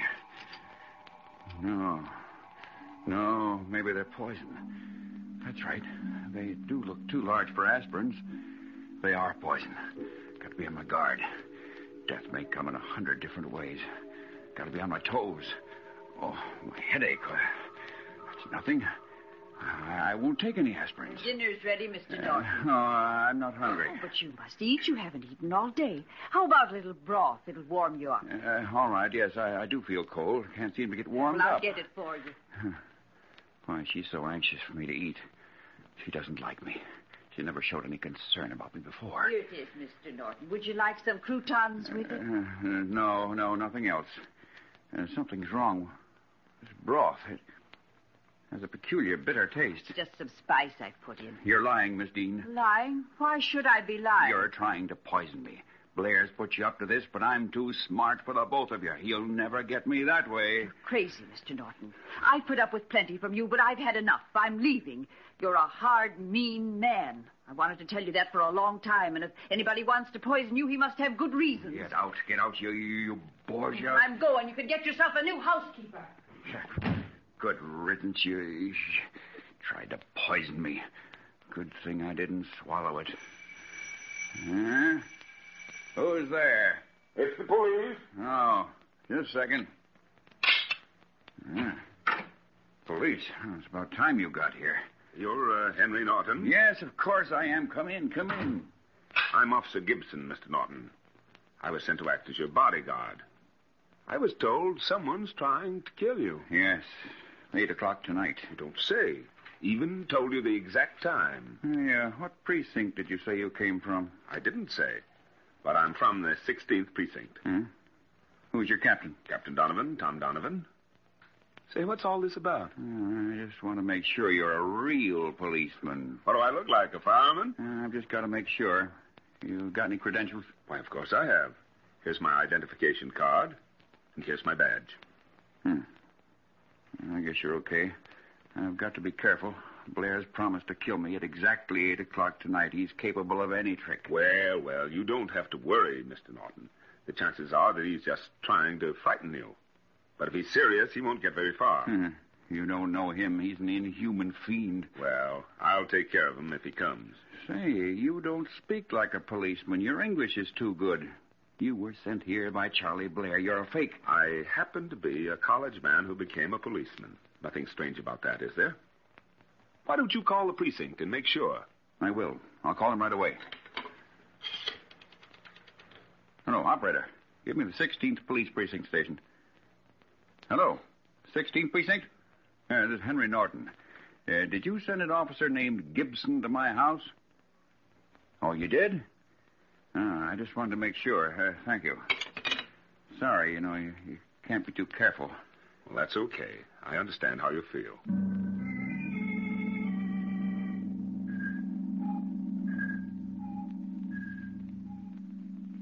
What time is it? It's two minutes to eight. Is that the exact time? My watch says three minutes to eight. I checked my watch by radio just an hour ago. He'll be here. I, I know it. I don't think so. No man in his right mind would walk into a trap. Uh, it's eight o'clock. Your hall clock is off about a minute. Well, say, you're shaking like a leaf. Oh, I'm frightened. He certainly put a scare into you. What? What was that noise? I didn't hear anything. I'm sure I heard something move. Oh, it's just your imagination. Oh, well, what time is it? Just eight o'clock. As a matter of fact, it's a few seconds after eight. There he is. There he is. It's him. He's come. Stay right here. I'll answer. Don't, don't leave me. No, you stay here.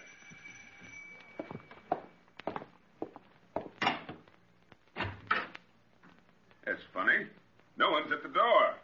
I'll take a look outside.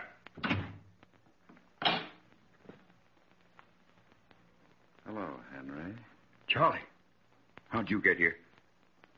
You see, Henry, I keep my appointments. I got a boy to ring the bell at exactly 8 o'clock. I've been hiding in your house for hours. Oh, no, don't, Charlie, please. You can have everything. I, I promise I'll, I'll give you back everything I took from you. In less than a minute, you're going to die. Uh, help! Help! Gibson, save me! The door is locked. No one can save you. In a moment, your heart will be ripped apart by a piece of lead.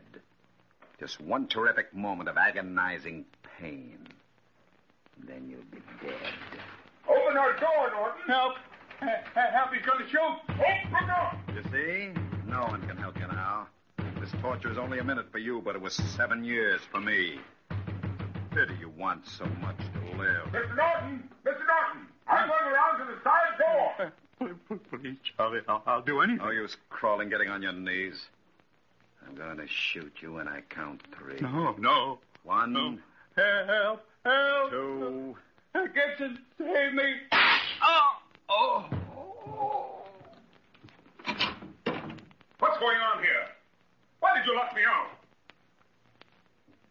And just who are you?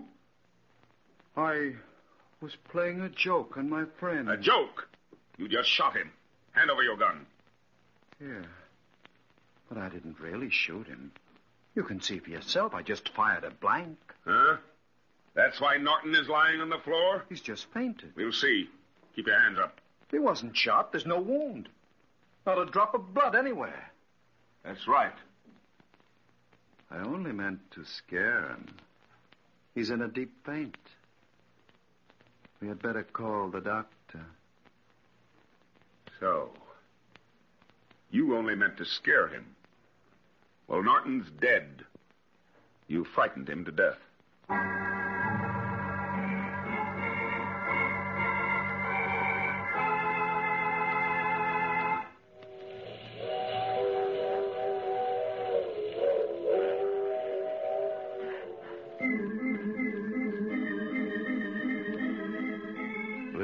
Mysterious traveler again.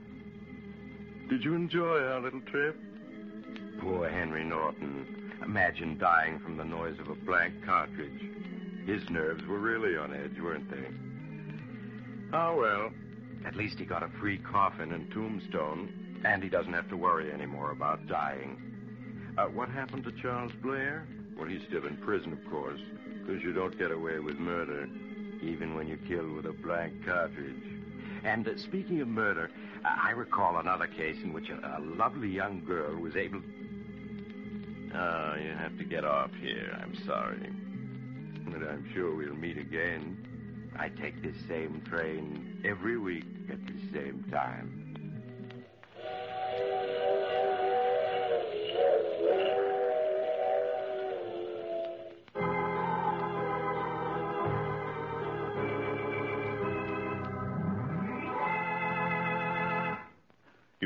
Heard The Mysterious Traveler, a series of dramas of the strange and terrifying.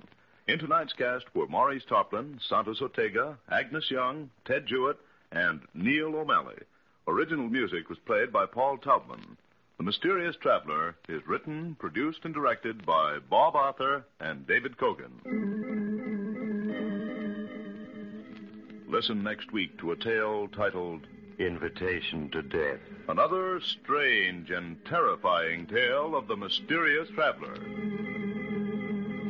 This program came from New York.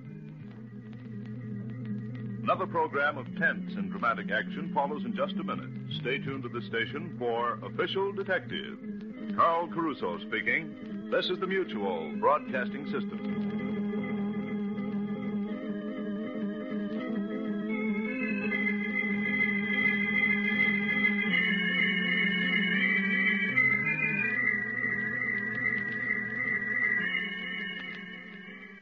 Well, our night of fright goes on, but this time with a little bit of sophistication. Mr. and Mrs. North. In John Dunning's book On the Air, he describes the Norths as average people who might have lived next door or in the apartment upstairs, and they only solved average murders. And they do that again tonight. From NBC, October 20th, 1953, it's Mr. and Mrs. North in The Masquerade. Bill, look, at the window. She's she's going to try to jump to the roof of the next building. Now, don't be a fool, Mrs. Rogers. You'll never make it. Stay away from me! Stay away! Mr. and Mrs. North, starring Richard Denning and Barbara Britton. Listen as Pam and Jerry solve the mystery Masquerade.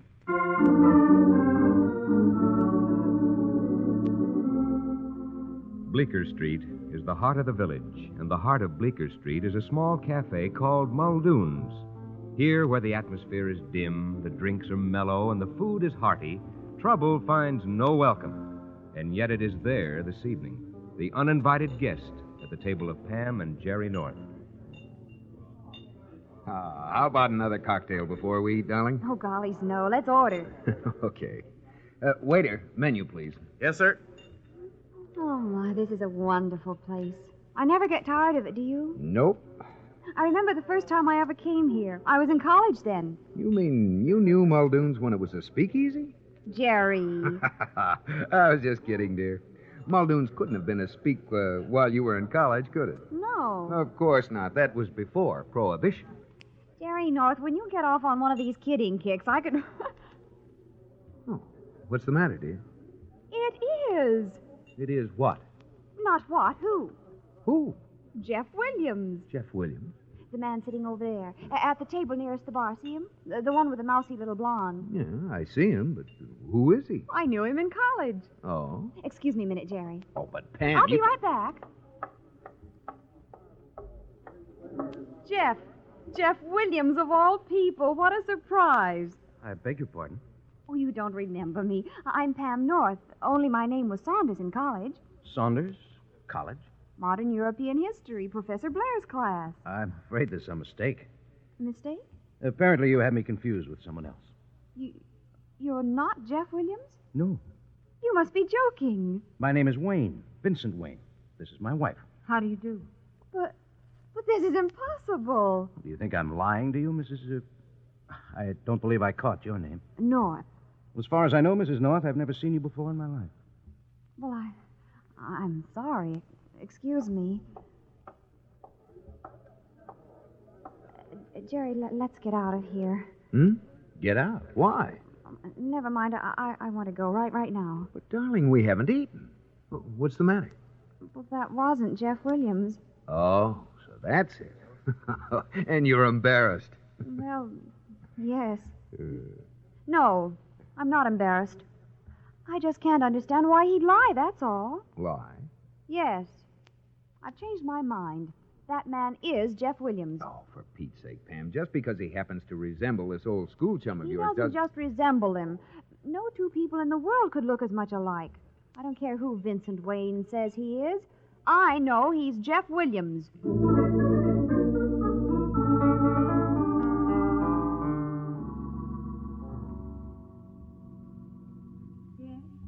Yes, Connie. It's awfully late, Vince. Yeah, I'll come to bed in a minute, honey. I just want to finish this cigarette. What is it, Vince? What's what? Worrying you. Nothing, Connie. It's that woman who came to our table in the restaurant. Connie. Vince, she was just mistaken, wasn't she? Of course. But she seemed so. so certain. Now, look, Connie, people make mistakes like that all the time. It doesn't mean a thing. So don't start imagining things. I'm sorry, Vince. But sometimes I get so frightened. Frightened? I guess it's because I love you so much. And yet I know so little about you. You know all there is to know. That's not true, darling. I don't know anything, really. It's as though your life just began when you met me. It did, honey. Isn't that the way it should be? No. Everyone comes from somewhere, Vince. They have to, in order to be going anywhere. And that's what frightens me about you, about us. We're not going anywhere. Connie, please. It's as though you feel that each day may be the last one, and you don't want anything left over. But it's those things, Vince, the things that are left over that go to make a life together. Oh, Vince. Connie, darling, please don't. Oh, Vince, I love you so. And I love you. Don't let anything happen to us, Vince. I won't, Connie. Nothing's going to happen to us. I promise.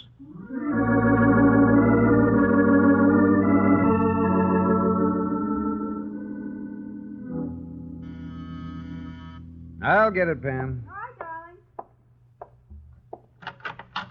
Special delivery for Miss Gerald North. Oh, thanks. I'll take it. What is it, Jerry? Special delivery for you. Oh, good. Is it a large envelope? Oh, looks more like a package. From Colfax College. That's what I've been waiting for. Mm. Uh, what is it? The last yearbook from the College Alumni Association. I couldn't find mine, so I wrote for another one. What do you want another one for? Well, there was a picture of Jeff Williams in it, and I was determined. Oh, Pam, for crying out loud. Can't you forget Jeff Williams? The other night you said I was crazy that Vincent Wayne couldn't be Jeff. And I'm going to prove to you that he couldn't be anyone else if it's the last thing I do. All right, but if Jeff Williams has changed his name, why wouldn't he admit it? I don't know, and I don't care. I know it's the same boy. Now, let's see. Yeah, and that's another thing. I wish you'd stop referring to that guy as a boy. P-Q-W-W If he was in college at the same time you, sir, he, he certainly isn't a boy anymore. Watkins Williams. Hmm? George. Harry. The telephone's ringing, dear. I hear it. And if the guy hadn't been so good looking, she wouldn't care if he were Jeff Williams or Napoleon III. Hello. Mrs. North, please. Well, uh, she's pretty engrossed right at the moment. Never mind. Is this Mr. North? Yes. Well, this is Mrs. Vincent Wayne. Mrs. Vincent Wayne. I wish you'd tell your wife that I saw her watching our apartment house this afternoon. What? And though I don't know what she's up to, I want her to leave my husband and me alone, completely alone, or she's going to get into trouble. Oh, now, just a moment, Mrs. Hello? Hello? Hello? Jerry, darling, I want you to look at this picture. Pam, What? Were you snooping around Vincent Wayne's apartment house this afternoon? Well, I, Well, well, I wasn't snooping exactly. then what were you doing exactly? Well, I, I just went over there to see if I could get another look at Jeff. Once and the- uh, for all, Pam, Vincent Wayne is not Jeff Williams. Who says so? He says so, and I well, say look so. at this alumni yearbook. Here's Jeff's picture, and I ask you, is that or is that not the man who calls himself Vincent Wayne? Darling, you're right. That Uh-huh. is Vincent Wayne. It, it couldn't possibly be anyone else. You see? I told you, Jerry. But, Pam, What? didn't you read the caption under the picture? The caption? Why, no, why? Listen. Jeffrey Williams, class of 41, born June 12, 1920, married August 7, 1945, to Thelma Stone, class of Thelma 43. Stone. I remember Pam, her. that's not She- all. Well, go on. Died, Died? yes, died March 18th, 1949. Pam, dear, Jeff Williams has been dead for over four years.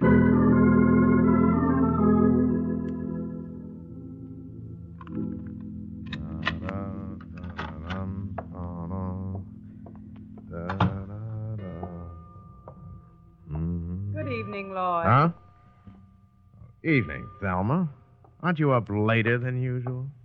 No, Lloyd, it's just you're home earlier than usual this evening. Am, huh? Well, I gotta watch that because I was having a good time. I'm sure you were. A great time. Who was she this evening? Same one? Which one's the same one? Have a hard time keeping track. Must be a terrible problem for you. This one tonight, a nice kid. Hat check girl at the, uh, I forget the name of the place. Her name was, um, well, it doesn't make any difference. She said she wouldn't go out with me anymore anyway. You better go up to bed, Lloyd. Yeah, guess I've been around you too long, Thelma. Knowing you, I thought she'd be interested in a rich man. But perhaps she's not interested in you because you're married. Now, that's possible, I suppose. But I tell 'em all I'm married, and I tell 'em all about you, Thel. Everything. Oh, well, I'll find someone else. It'll be a waste of time, Lloyd. A waste of time. You don't know the girl I've got in mind, Thel. You've already given me more than sufficient grounds for a divorce if and when you make it worth my while to get one. Good Lord, Thelma, don't you have one ounce of pride in your whole body? I've shamed you and humiliated and you. as your patient and dutiful wife, I want to be compensated for that shame and humiliation. It's worth $250,000 to me now, Price has gone up since the last time, huh? and it'll go up the longer you wait. Thelma, you'll never get a cent out of me. We'll go on as we have been. I'm comfortable. I don't mind. You're the one who really wants the divorce. And I'm going to get one. Hmm? On what grounds? I don't know. But you'll give 'em to me, Phil. A woman who hates a man as much as you hate me can't go on posing as a model wife forever. You'll make a slip someday, and I'll have my divorce. For nothing. Good night, Lloyd. Sweet dreams.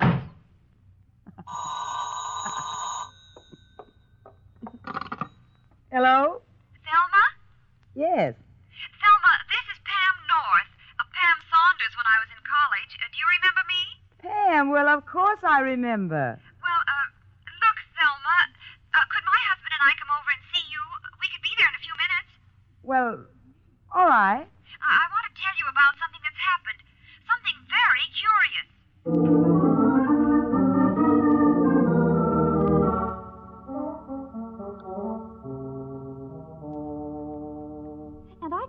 I could sworn this Vincent Wayne was Jeff, Thelma. I was absolutely convinced of it. But then we saw his picture in an alumni yearbook and read that he was dead.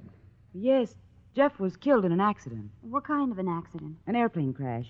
Everybody on the plane, 30 people were killed. I see. Uh, Mrs. Rogers, is, uh, is there any possibility that your first husband could have survived without your knowing it? I, I was thinking if, if he were suffering from amnesia. But there's no chance of that, Mr. North. I identified Jeff's body after the crash. Oh, well, I guess that's that. Uh, we'd better go, Pam. It's pretty late. Yes. Well, good night, Thelma. Good night, Pam.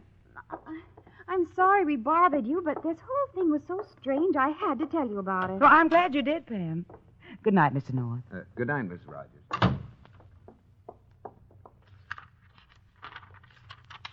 Wayne. Wayne. Vincent Wayne, here.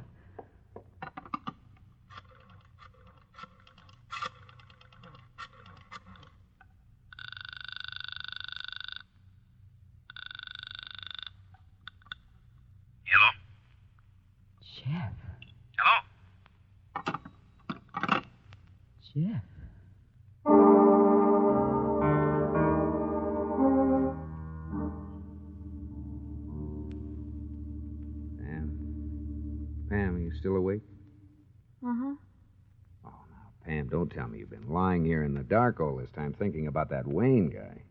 I'm sorry, Jerry. I, I know it's silly, but I just can't get him out of my mind. But you never laid awake this long thinking about me. Mm, But you don't happen to look like someone who's been dead for four and a half years. Well, I should hope not. Jerry, Hmm. what's the name of that newspaper friend of yours, uh, the one who works on the Chronicle? Hmm, you mean uh, Pete uh, Dillon on the copy desk? Yes. I'm going to go see him in the morning. Hmm, why? Well, I, I want him to dig into the files and, and get me the stories about that airplane crash. I want to know just a little more about how Jeff Williams died.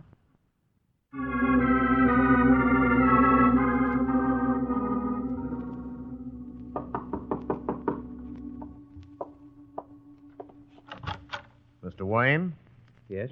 My name is Rogers, Lloyd Rogers. I'd like to talk to you, if I may. What about? Thelma. May I come in? Thank you. What do you mean you want to talk to me about Thelma? Who's Thelma? The name means nothing to you? No. It should. Why? You're married to her. Married to. It's some mistake, Mr. Rogers. My wife's name is Constance. Oh, you mean you have two wives? Well, that must be rather complicated as well as illegal. What are you talking about? Stop bluffing. Your name isn't Vincent Wayne any more than mine is. You're Jeff Williams. Now, look. Now, I- you look. I've seen pictures of you, and I overheard a woman named Pam North tell Thelma she recognized you. Then I heard Thelma make a phone call and put down the phone mumbling Jeff. She obviously telephoned here, recognized your ah, Now, voice. you're crazy. Now, listen, there was a woman named North who mistook me for someone named Jeff Williams. It happened in a restaurant the other night. But as for anyone named Thelma, I've never even heard of her, much less been married to her. You were married to her, and you still are. Get out of here. I don't know how or why you made everyone think you'd been killed in that plane crash, Williams, and I don't care. What I do care about is that legally Thelma is still your wife. Get out. Now listen to me, Williams. Are you getting out, or do I have to throw you out? All right, Williams, I'm going. But I'll be back with the police.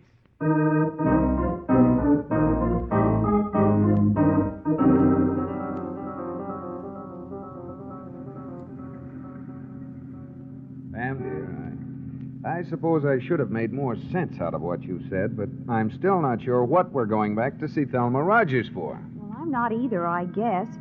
But after reading the clippings Pete Dillon got out of the files for me, I'm positive Vincent Wayne is Jeff Williams. Well, I don't see what those stories about the plane crash prove. Well, they prove Thelma was lying.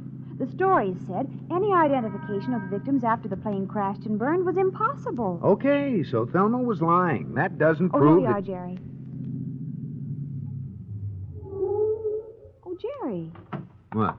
Look, that crowd down there in the alley. I wonder what's the matter. Well, let's go down and see. Come on, after boy. Jerry, look who's here. Well, for the love of Bill Wigan. Come on. Uh, excuse me. Pardon us, please. Oh, excuse me. Uh, may we get through? Thank you. Bill! Pam and Jerry, say, what are you doing here? Why, we were. Oh, Bill, what, what happened to that man over there? His body was dumped out of a window on the 10th floor. His body? Yeah, someone hoped to make it look like suicide, but the guy was dead before he went out the window. Who is he, Bill? Well, he's been identified as a man who lived in the building, a, a man named Rogers. Lloyd Rogers.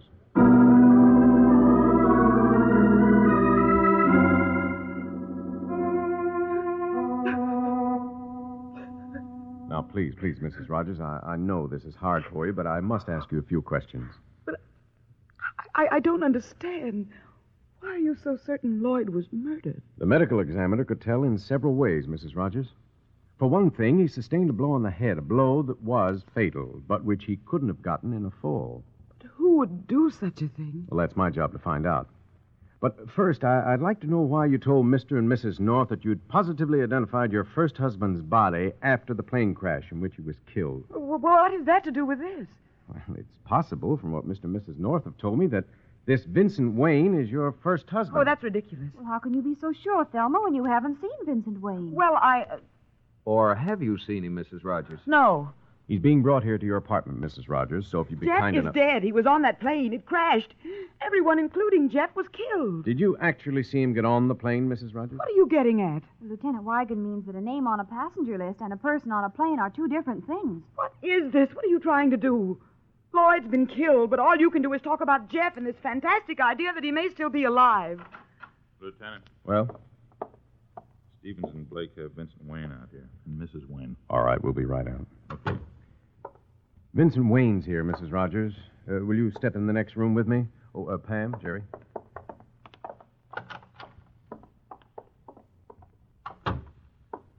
There he is. Well, Thelma? Hello, Jeff. Oh, Vincent. Now, take it easy, honey. Is this the woman I'm supposed to have been married to, Lieutenant? You know perfectly well it is. I've never seen this woman before in my life. Now, look, Mr. Wayne. Wait a minute. There's one way to settle this once and for all. Oh, Mrs. Rogers. Jeff had a scar, a bad scar from a shrapnel wound on his right forearm. Mm-hmm. Will you pull up your sleeve, Mr. Wayne? I. Very well. Oh, Jerry. Darling, look. Yeah. His arm doesn't have a mark on it.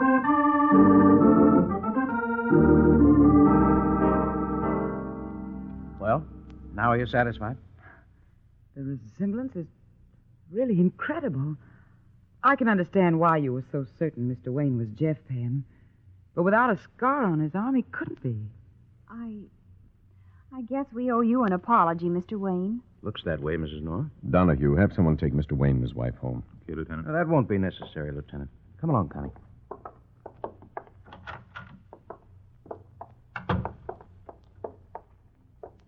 I'll ring for the elevator. All right.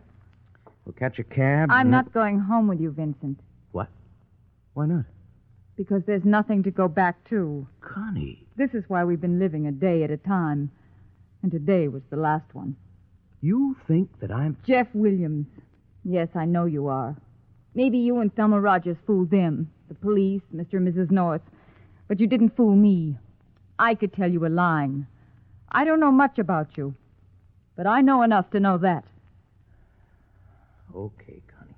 So goodbye, Jeff. Connie, I'm sorry you didn't keep your promise about not letting anything happen to us. what do you think I was trying to do? I don't know, but whatever it was, it wasn't right. What should I have done? Told the truth? Yes. And given that lieutenant a good reason to think I might have killed Lloyd Rogers to keep him from exposing me? Did you kill him? No. Then what were you afraid of? People can be sent to prison for bigamy. Oh, Connie, please listen to me. I didn't want it this way. I didn't plan it like this. Does anyone? You can't imagine what it was like with Thelma. It wasn't just that she wanted money, more money than I had or could possibly make.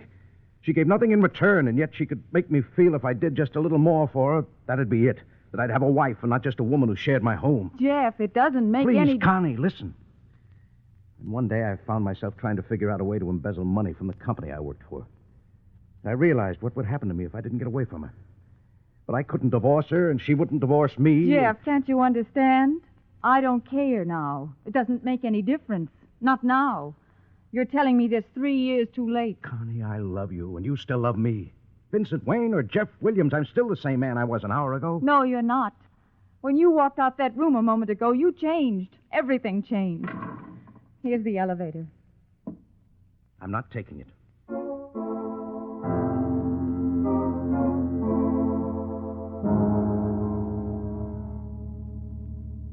So I decided to run away, just disappear.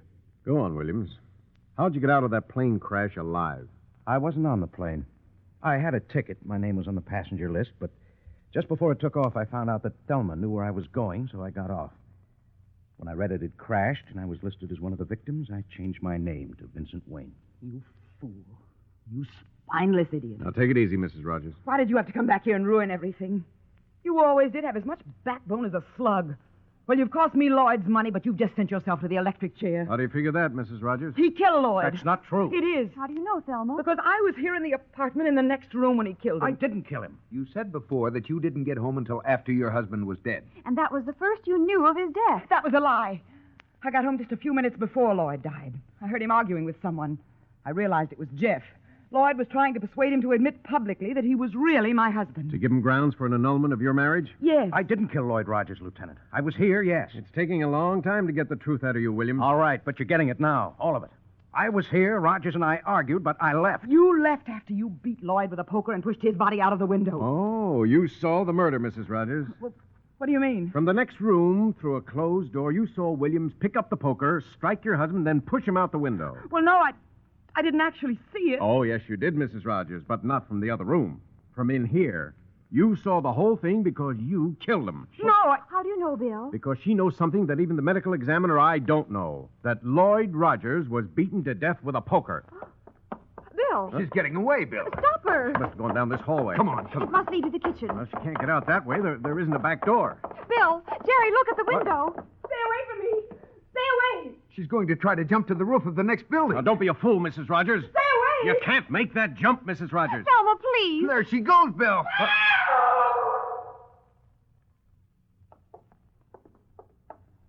Good Lord.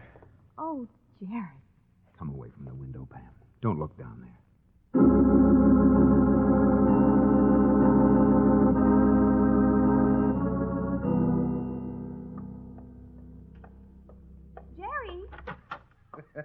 Jerry, do you know where the. Jerry, what are you laughing at? I was looking for something in the closet, and look what I found. Why, that's one of my old school yearbooks. Yeah, yeah, the one for the year you graduated from high school. Let me see. Oh, some of these pictures are a riot. Look at look at this one of the girls' club. Oh, my goodness.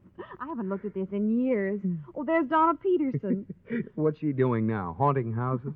she was pretty awful looking, wasn't she? Yeah. Oh, but here's my favorite. Where? Uh, look, look, the, the babe in the first row, third from the right. Here. Oh, that one?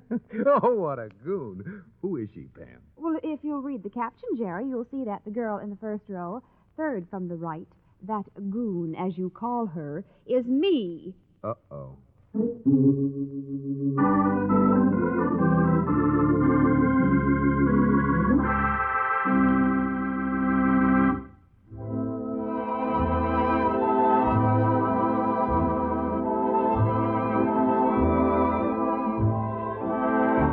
and Jerry are sure to have more exciting adventures next week. Listen in, won't you? There's always mystery well sprinkled with humor on Mr. and Mrs. North. This is the United States Armed Forces Radio Service.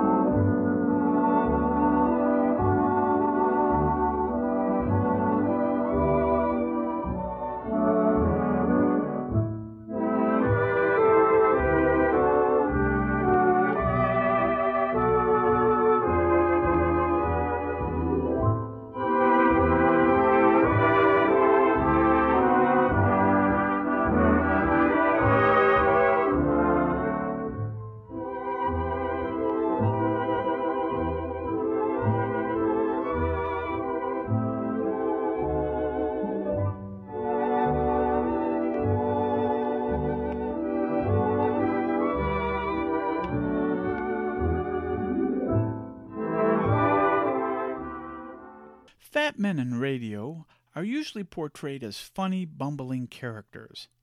But some fat men were quite brilliant. Our next show is the exception to the bumbling fat man. His name is Nero Wolfe, and he fancies orchids and fine dining. He never leaves his home, but he solves all the cases that come across his doorstep. His faithful assistant Archie Goodwin does all the hard work, going to the scene of the crime, interviewing witnesses, and collecting evidence. But it is Mr. Wolfe who sees the links between the evidence and people and brings everyone together to. Well, look, you're going to have to see for yourself. From the NBC Blue Network, October 27, 1950, it's the new adventures of Nero Wolfe in the case of the careworn cuff. My boss is the smartest and the stubbornest, the fattest and the laziest, the cleverest and the craziest, the most extravagant detective in the world. Nero Wolfe.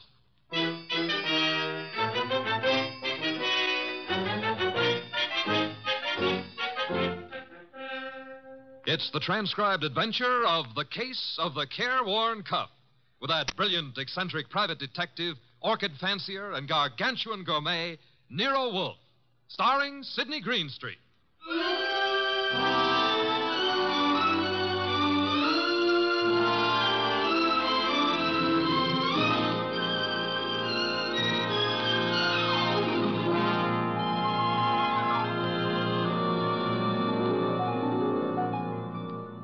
The place is Nero Wolfe's office. At the moment, the world's greatest motionless detective is sitting in the chair which was built especially to support his 300 pounds. His eyes are closed, and he's making sounds through his nose.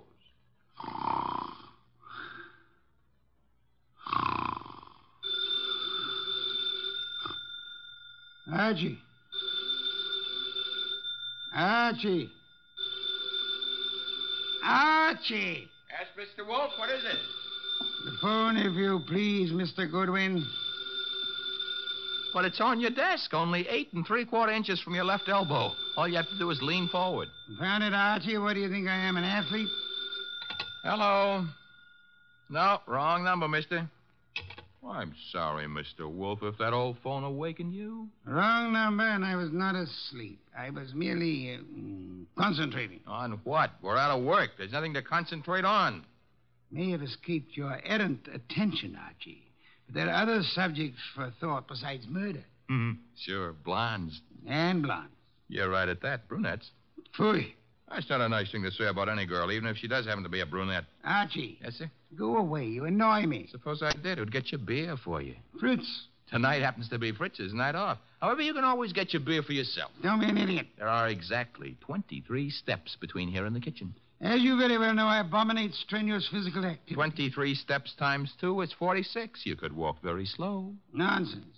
Now that you mention it, uh, uh, I happen to be mildly thirsty, Archie. Would you? Now that I mention it, you'd better let the beer go for tonight. Why? Our stock is running low. You being careless? I've been careful because something else is also running low. What?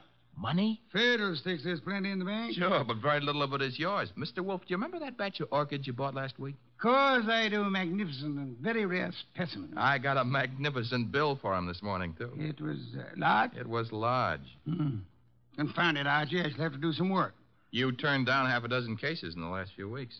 One of them may still require me. Most of them hired other detectives. However, there is a Mr. Wenceslas who might still be in need.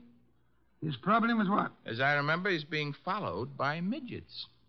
He wanted you to do something about it. Not, not that he minded the midgets so much, it was the elephants they were riding. The man needs a psychiatrist, not a detective. Anyone else? I can check my files, but I don't think. Ha ha! Saved by the bell. Another cliche like that, and I shall. Answer the phone yourself? Assassinate you. See what it is. Okay. Hello? Yes, Mr. Wolfe is in. Yes, he'll be in. He always is. What? But. Hmm.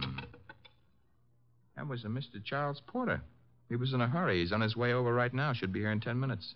Prospective client, I trust? A thousand dollars worth of prospective client. Splendid, Archie, my beer. Okay, but uh, look, I'm not sure you're going to accept his offer. Indeed, what does he want me to do for his paltry fee? That's the point. If I heard him right, he wants you to do nothing.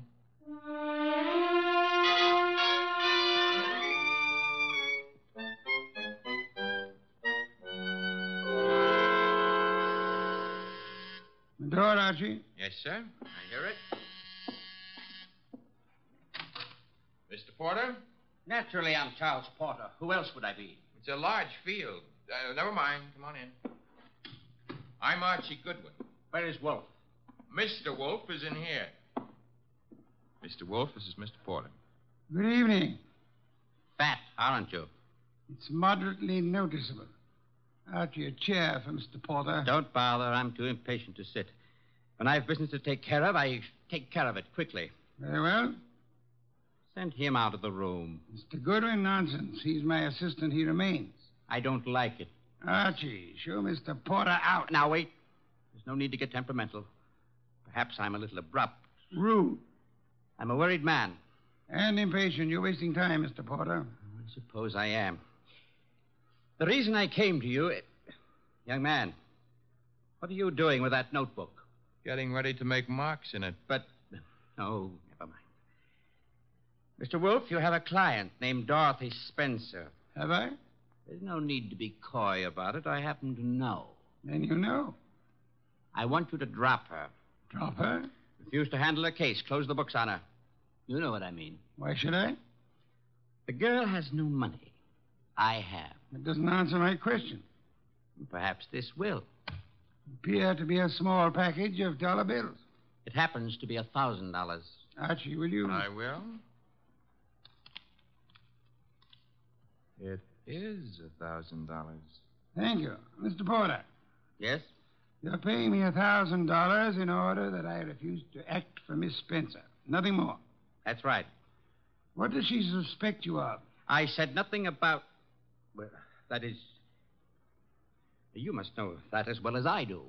Possibly, and nevertheless, what does she suspect you of? Of being a blackmailer. Whereas your occupation really is? I'm a musician, pianist. I'm appearing nightly at the Windsor Hotel. Archie, have you made out a receipt for Mr. Porter? Yep. Give it to him and show him to the door. Okay. Mr. Porter?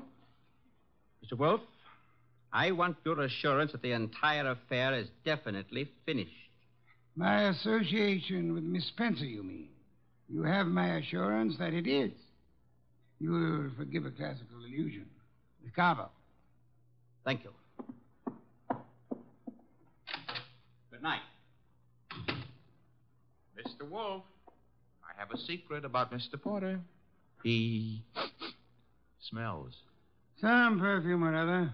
More important, his right coat cuff is more worn than his left cuff. And da capo happens to be a musical term meaning start again from the beginning. Oh? Porter thought it meant finished. Therefore, Mr. Porter is a liar. His ignorance of common musical term indicates that he's not a musician.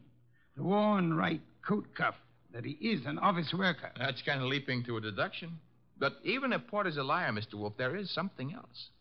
He, uh, he paid you a thousand dollars to drop a client named Dorothy Spencer. Mr. Wolfe, you never had a client with that name.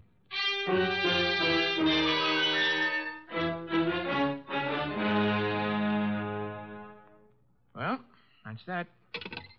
Dorothy Spencer is not in. Anyway, she's not answering her phone. Mr. Wolfe, I said. I know what you said. Bah. That a comment? I'm worried. Mr. Porter may have assumed erroneously that Dorothy Spencer had employed or was intending to employ me. That does not explain why he lied about his occupation. Maybe he didn't lie. After all, your deductions could be wrong. Phooey. Okay. Take care of that right now. I'm phoning her. Hello, uh, Windsor Hotel? Get me the manager's office. Thanks. Ah, could, could, could you tell me if a Charles Porter plays the piano at. Uh huh. She sounds blonde. I see. Thanks a lot. What do you do after work? You... Oh, oh, so long. She goes home and beats her husband. About Porter, Archie. Bad news. He does play the piano at the Windsor in the move room. So where does that leave your deductions? Untouched, of course. Let me think. Hmm. Yes, naturally. Naturally, what? I came to the conclusion that Mr. Porter was an office worker. We have just discovered that Mr. Porter is not an office worker, therefore. You were wrong. I am never wrong. Therefore, the man who was here is not Charles Porter. Mr. Wolfe, do you think a man of your weight should climb out on a limb like that? Fiddlesticks. Look up Porter in the phone book and call him. Okay. Mm, Take a second. Uh-huh. Archie, the phone company's best friend. yep, here he is. What do I ask him? Um, there'll be no need to ask Mr. Porter anything. Just phone. You're the boss. Yeah. I have to say something to the guy. Hello. I'd like to speak to Charles Porter. So would you. Who's. Oh, Stebbins, huh? Yeah, that's right, Archie. Oh. No, no, don't, don't, don't bother why I called. It's a coincidence. Goodbye. You know who that was? No.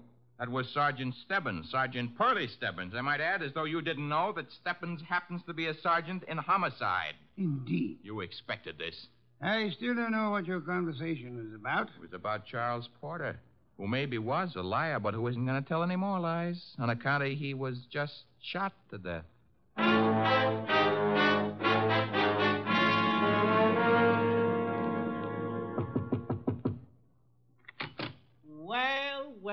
Well, if it ain't Archie Goodwin. Come in, Goodwin. Thank you, Sergeant Stebbins. I've been expecting you. Oh, that's sweet of you to say that, Purley.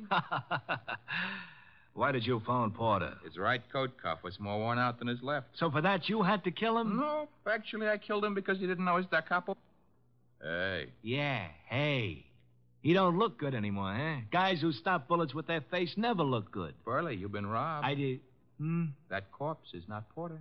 now, relax, Goodwin, relax. His fingerprints were on file and they check. His girlfriend says he's Porter. If he could get up and talk, he'd tell you he was Porter. And what makes you think he isn't? Well, because when he visited us earlier tonight, he looked different. Not much, but. You said girlfriend? Yes, I said girlfriend. She's in the next room mopping up. She kind of broke down when we brought her here. You brought her here. Now, don't tell me what her name is. Why shouldn't I? It's Spencer. Dorothy Spencer. Ooh, that's what I was afraid of. Sergeant, I. Oh.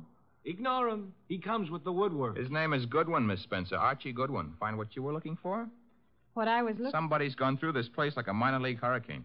You? What business is it of, Of yours? mine? None, maybe. On the other hand, Nero Wolfe might have other ideas. Matter of fact, I'm sure he'd have. Miss Spencer, why don't you go see him? The address is 601 West 35th Street. I don't see why. You want your boyfriend's murderer found, don't you? Now listen, Goodwin. The police are working on this. Sure, they'll see to it nobody harms a corpse. Goodbye, Miss Spencer. Don't forget that address, 601 West 35th Street.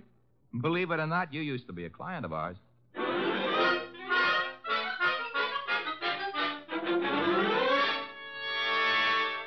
Oh, Mr. Wolfe, you're getting to be so brilliant, it's boring. Boy. Uh, that is, um. All right, tonight you deserve it. I'll get you another can of beer. But this is the last one. Unless you promise to do some exercise, like, uh, like maybe standing up and sitting down five minutes a day. Thank you. And why should I indulge in such idiotic behavior? Well, after a while, you might be able to see your shoes. I've already seen them. Oh, that was 20 years ago. Things have changed. No more buttons. Hey, that must be Dorothy Spencer. Hmm, she's undoubtedly young and beautiful. You deduced that from the way she pressed the buzzer? I deduced that from the gleam in your eye, bah. Bah, all you want. I'm going to keep that gleam shining. Hello, Miss Spencer. Come in. Thank you. Mr. Wolfe. Is the large sitting down gentleman behind the desk. This is Dorothy Spencer, Mr. Wolfe. You will forgive me not rising. It is due to a necessary conservation of energy rather than rudeness. Archie, a chair. Sure. Here you are, Miss Spencer. Thanks. Now then, Miss Spencer, have the police found anything but dust in Mr. Porter's closet? Why, no. You were engaged to Mr. Porter? I was. That ring you're wearing, he gave it you? Yes. May I see it? Well, all right. Here. Thank you. Hmm, expensive. Very expensive. You may have it back. Miss Spencer, why are you marrying Charles Porter? I loved him. Fooey. Mr. Porter, according to Archie's description, was twice your age with considerably less than half your attractiveness. Love may perhaps be blind, but it is not astigmatic. I, I don't know what you mean. What were you searching for under the nose of the police? Nothing. Nothing at all. How did your fiancé earn his money? He played the piano at the. Fooey. What he earned there in a year wouldn't begin to pay for the ring he gave you. Would you like to try again? I don't know how he made his money. I suggest that you do. I suggest that he earned money by the same method that he induced you to consider marrying him blackmail. Oh, but... Why was he blackmailing you?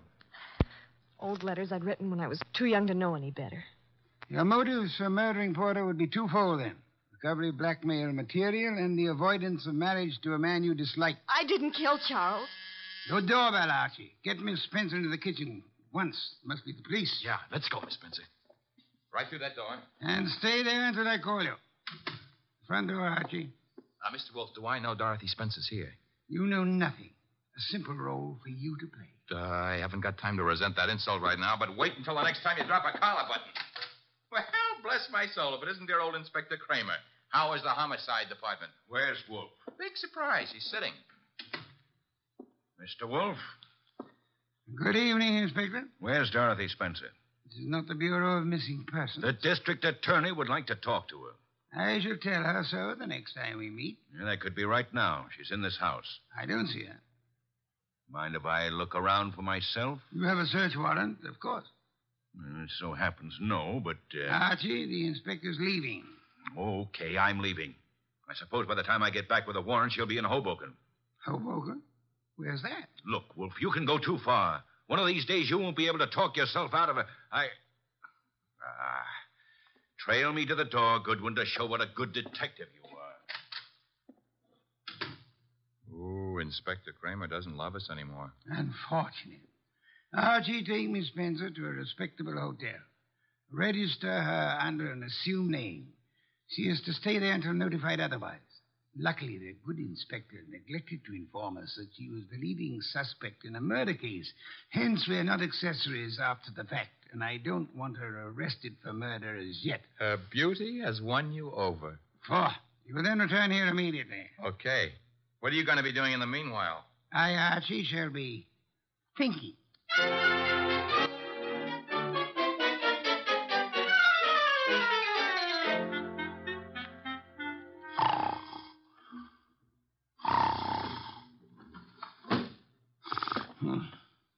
Archie? No. No, not Archie. Ah, our impatient and non musical friend came in through the window. How are you, Mr. Not Porter, of course. Where's the girl? Question is beginning to bore me. I don't know. I think she's here. So did the police. I might add that they were slightly closer to the truth. Incidentally, what makes you think she was Porter's accomplice? She must have been. Nonsense, she wasn't. Porter was blackmailing her, just as he was blackmailing you. In her case, it was letters. In yours, a previous criminal record, perhaps, that your employers might be interested in. I want to know where she is. Maybe this would help you remember. Good heavens, don't point a pistol at me. It annoys me. Ah, the police, I should think, opened the door for them like a good fellow. Oh, no. I'm leaving. But if I don't find that girl, I'll be back. Knock the blasted thing down if it isn't open. All right, well, I've got the search warrant. Also, no doubt, a fine tooth comb. Bah. By the way, Inspector. All right, boys, cover the house. All right, Inspector. Yeah, what did you want? As your men go through the house, will you have one of them shut the back window? I've just had a burglar, and I suspect he left it open. Unless the matter is attended to, the house might be filled with fresh air.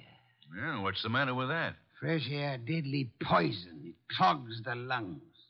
And may I point out that the warrant you're clutching in your hot little hand is not a lease on the house.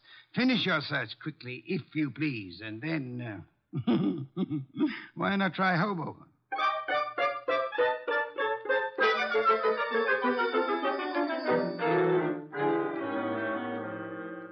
So I just missed the inspector, huh? You did? That I can stand. I'm sorry about the burglar, though. Perhaps we can arrange to have you meet him in the morning. He left his calling card with name and address on it? He dropped his handkerchief here on my desk. Oh. Hmm. It's a handkerchief. It smells. So it does. But, um. All of our unknown friends' clothes carry the odor. Therefore. Yeah? You will go out immediately to the nearest drugstore, buy a specimen of every cake of soap manufactured in this country.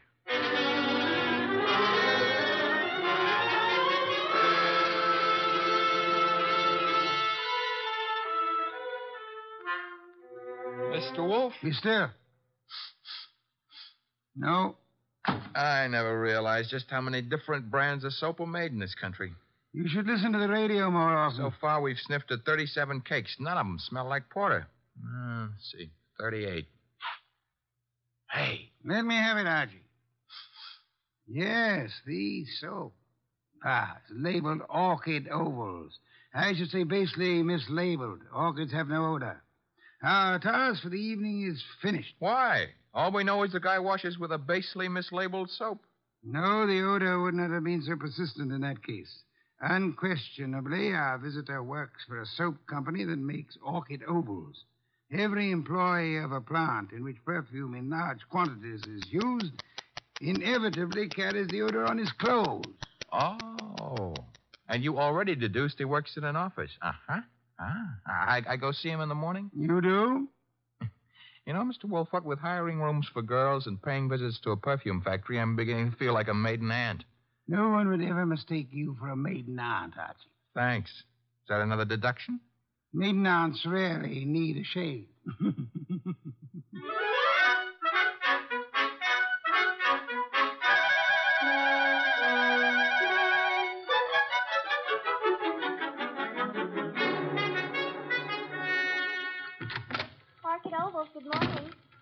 One moment, please.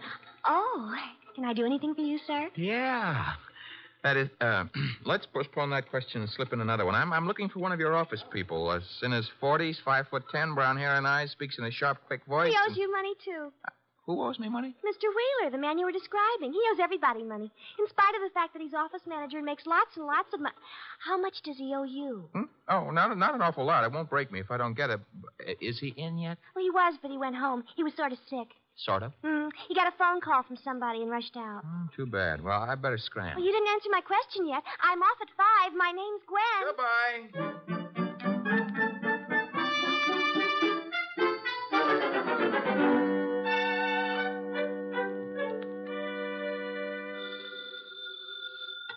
Wolfe speaking. Archie here. Uh, unknown's name is Wheeler.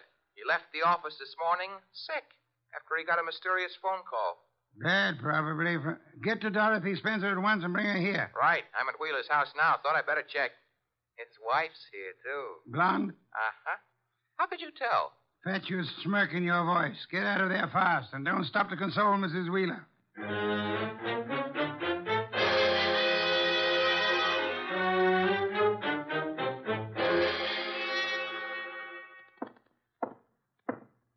Nine oh eight. Room nine oh nine. Miss Dorothy Spencer.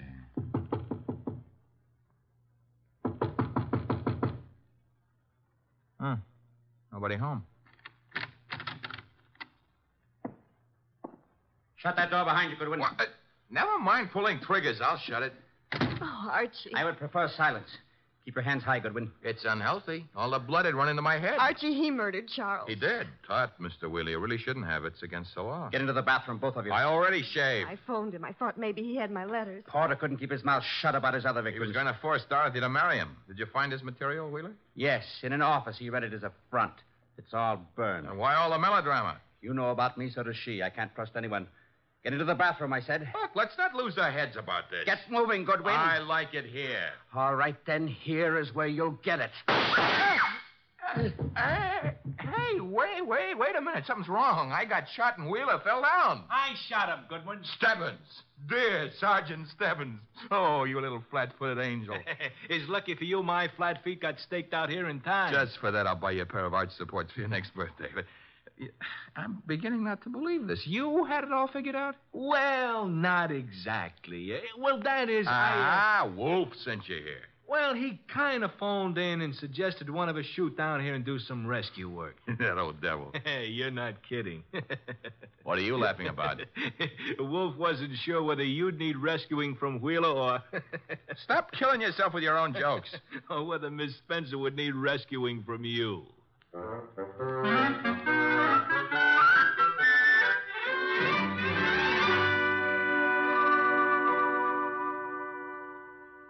You've been a very foolish young woman, Miss Spencer. I suggest that in the future you exercise more care in your correspondence. Oh, I shall, Mr. Wolfe, but how can I ever thank you? Well, one one way would be to listen wide-eyed while he explains how he solved the case.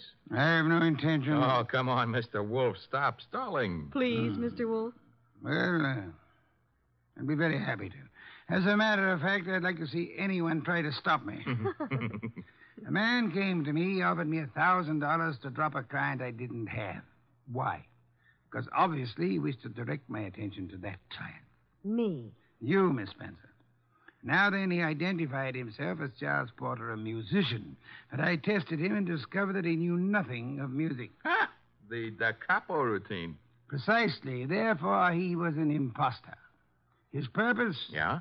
To indicate by no means subtly that enmity existed between Porter and Dorothy Spencer. Huh? Thus, when Porter was found murdered, I would presumably be convinced that Dorothy Spencer, balked in her effort to enlist my aid against Porter, had resorted to most foul and bloody murder. Most foul and bloody murder is very fancy, Dorothy. Shows he likes you. Oh. I thereupon asked myself, why should an unknown seek to convince me that Dorothy Spencer was Porter's murderer? And you answered yourself? One reason only because he himself intended to murder Porter, as he did. For which peccadillo he has, thanks to Sergeant Stebbins' accuracy with a revolver, already paid with his own life. Quod erat demonstrandum. Latin for that's what you wanted to know. I think you're wonderful, Mr. Wolfe, and I'm going to Ah, be careful. kiss you. Hmm. Archie, Miss Spencer is a very dangerous young woman. Today I feel brave. Do you, Archie? Very brave. What are you doing tonight? Nothing. Let's do it together. Bah. Oh, is that Mr. Wolfe? I said bah. Would you very much mind conducting your romance elsewhere? I would not. And do so at once. I have a very important matter to attend to. Goodbye, Mr. Wolfe. Goodbye. Night, sir. Very important. Very.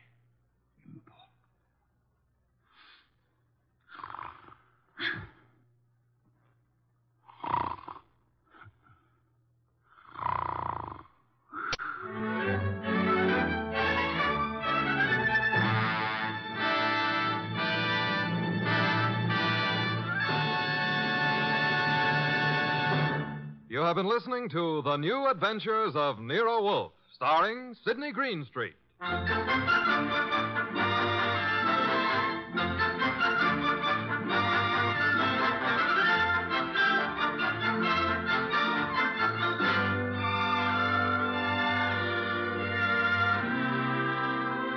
Tonight's transcribed story was based on the characters created by Rex Stout, produced and directed by J. Donald Wilson.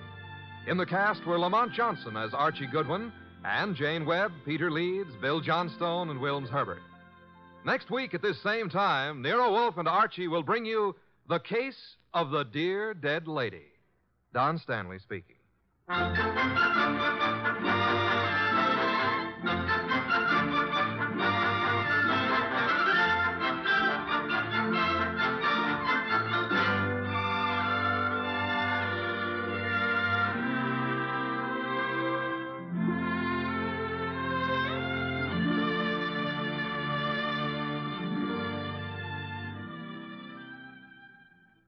This is Chester William Bendix Riley. The Man Called X follows on NBC.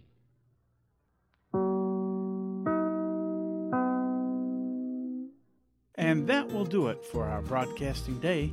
Please join us again next time on WOTR, your old time radio station on the internet. WOTR is produced by JNR Productions, which is solely responsible for its content. Music is provided by the YouTube Audio Library and Dan Lebowitz. My name is John Richardson.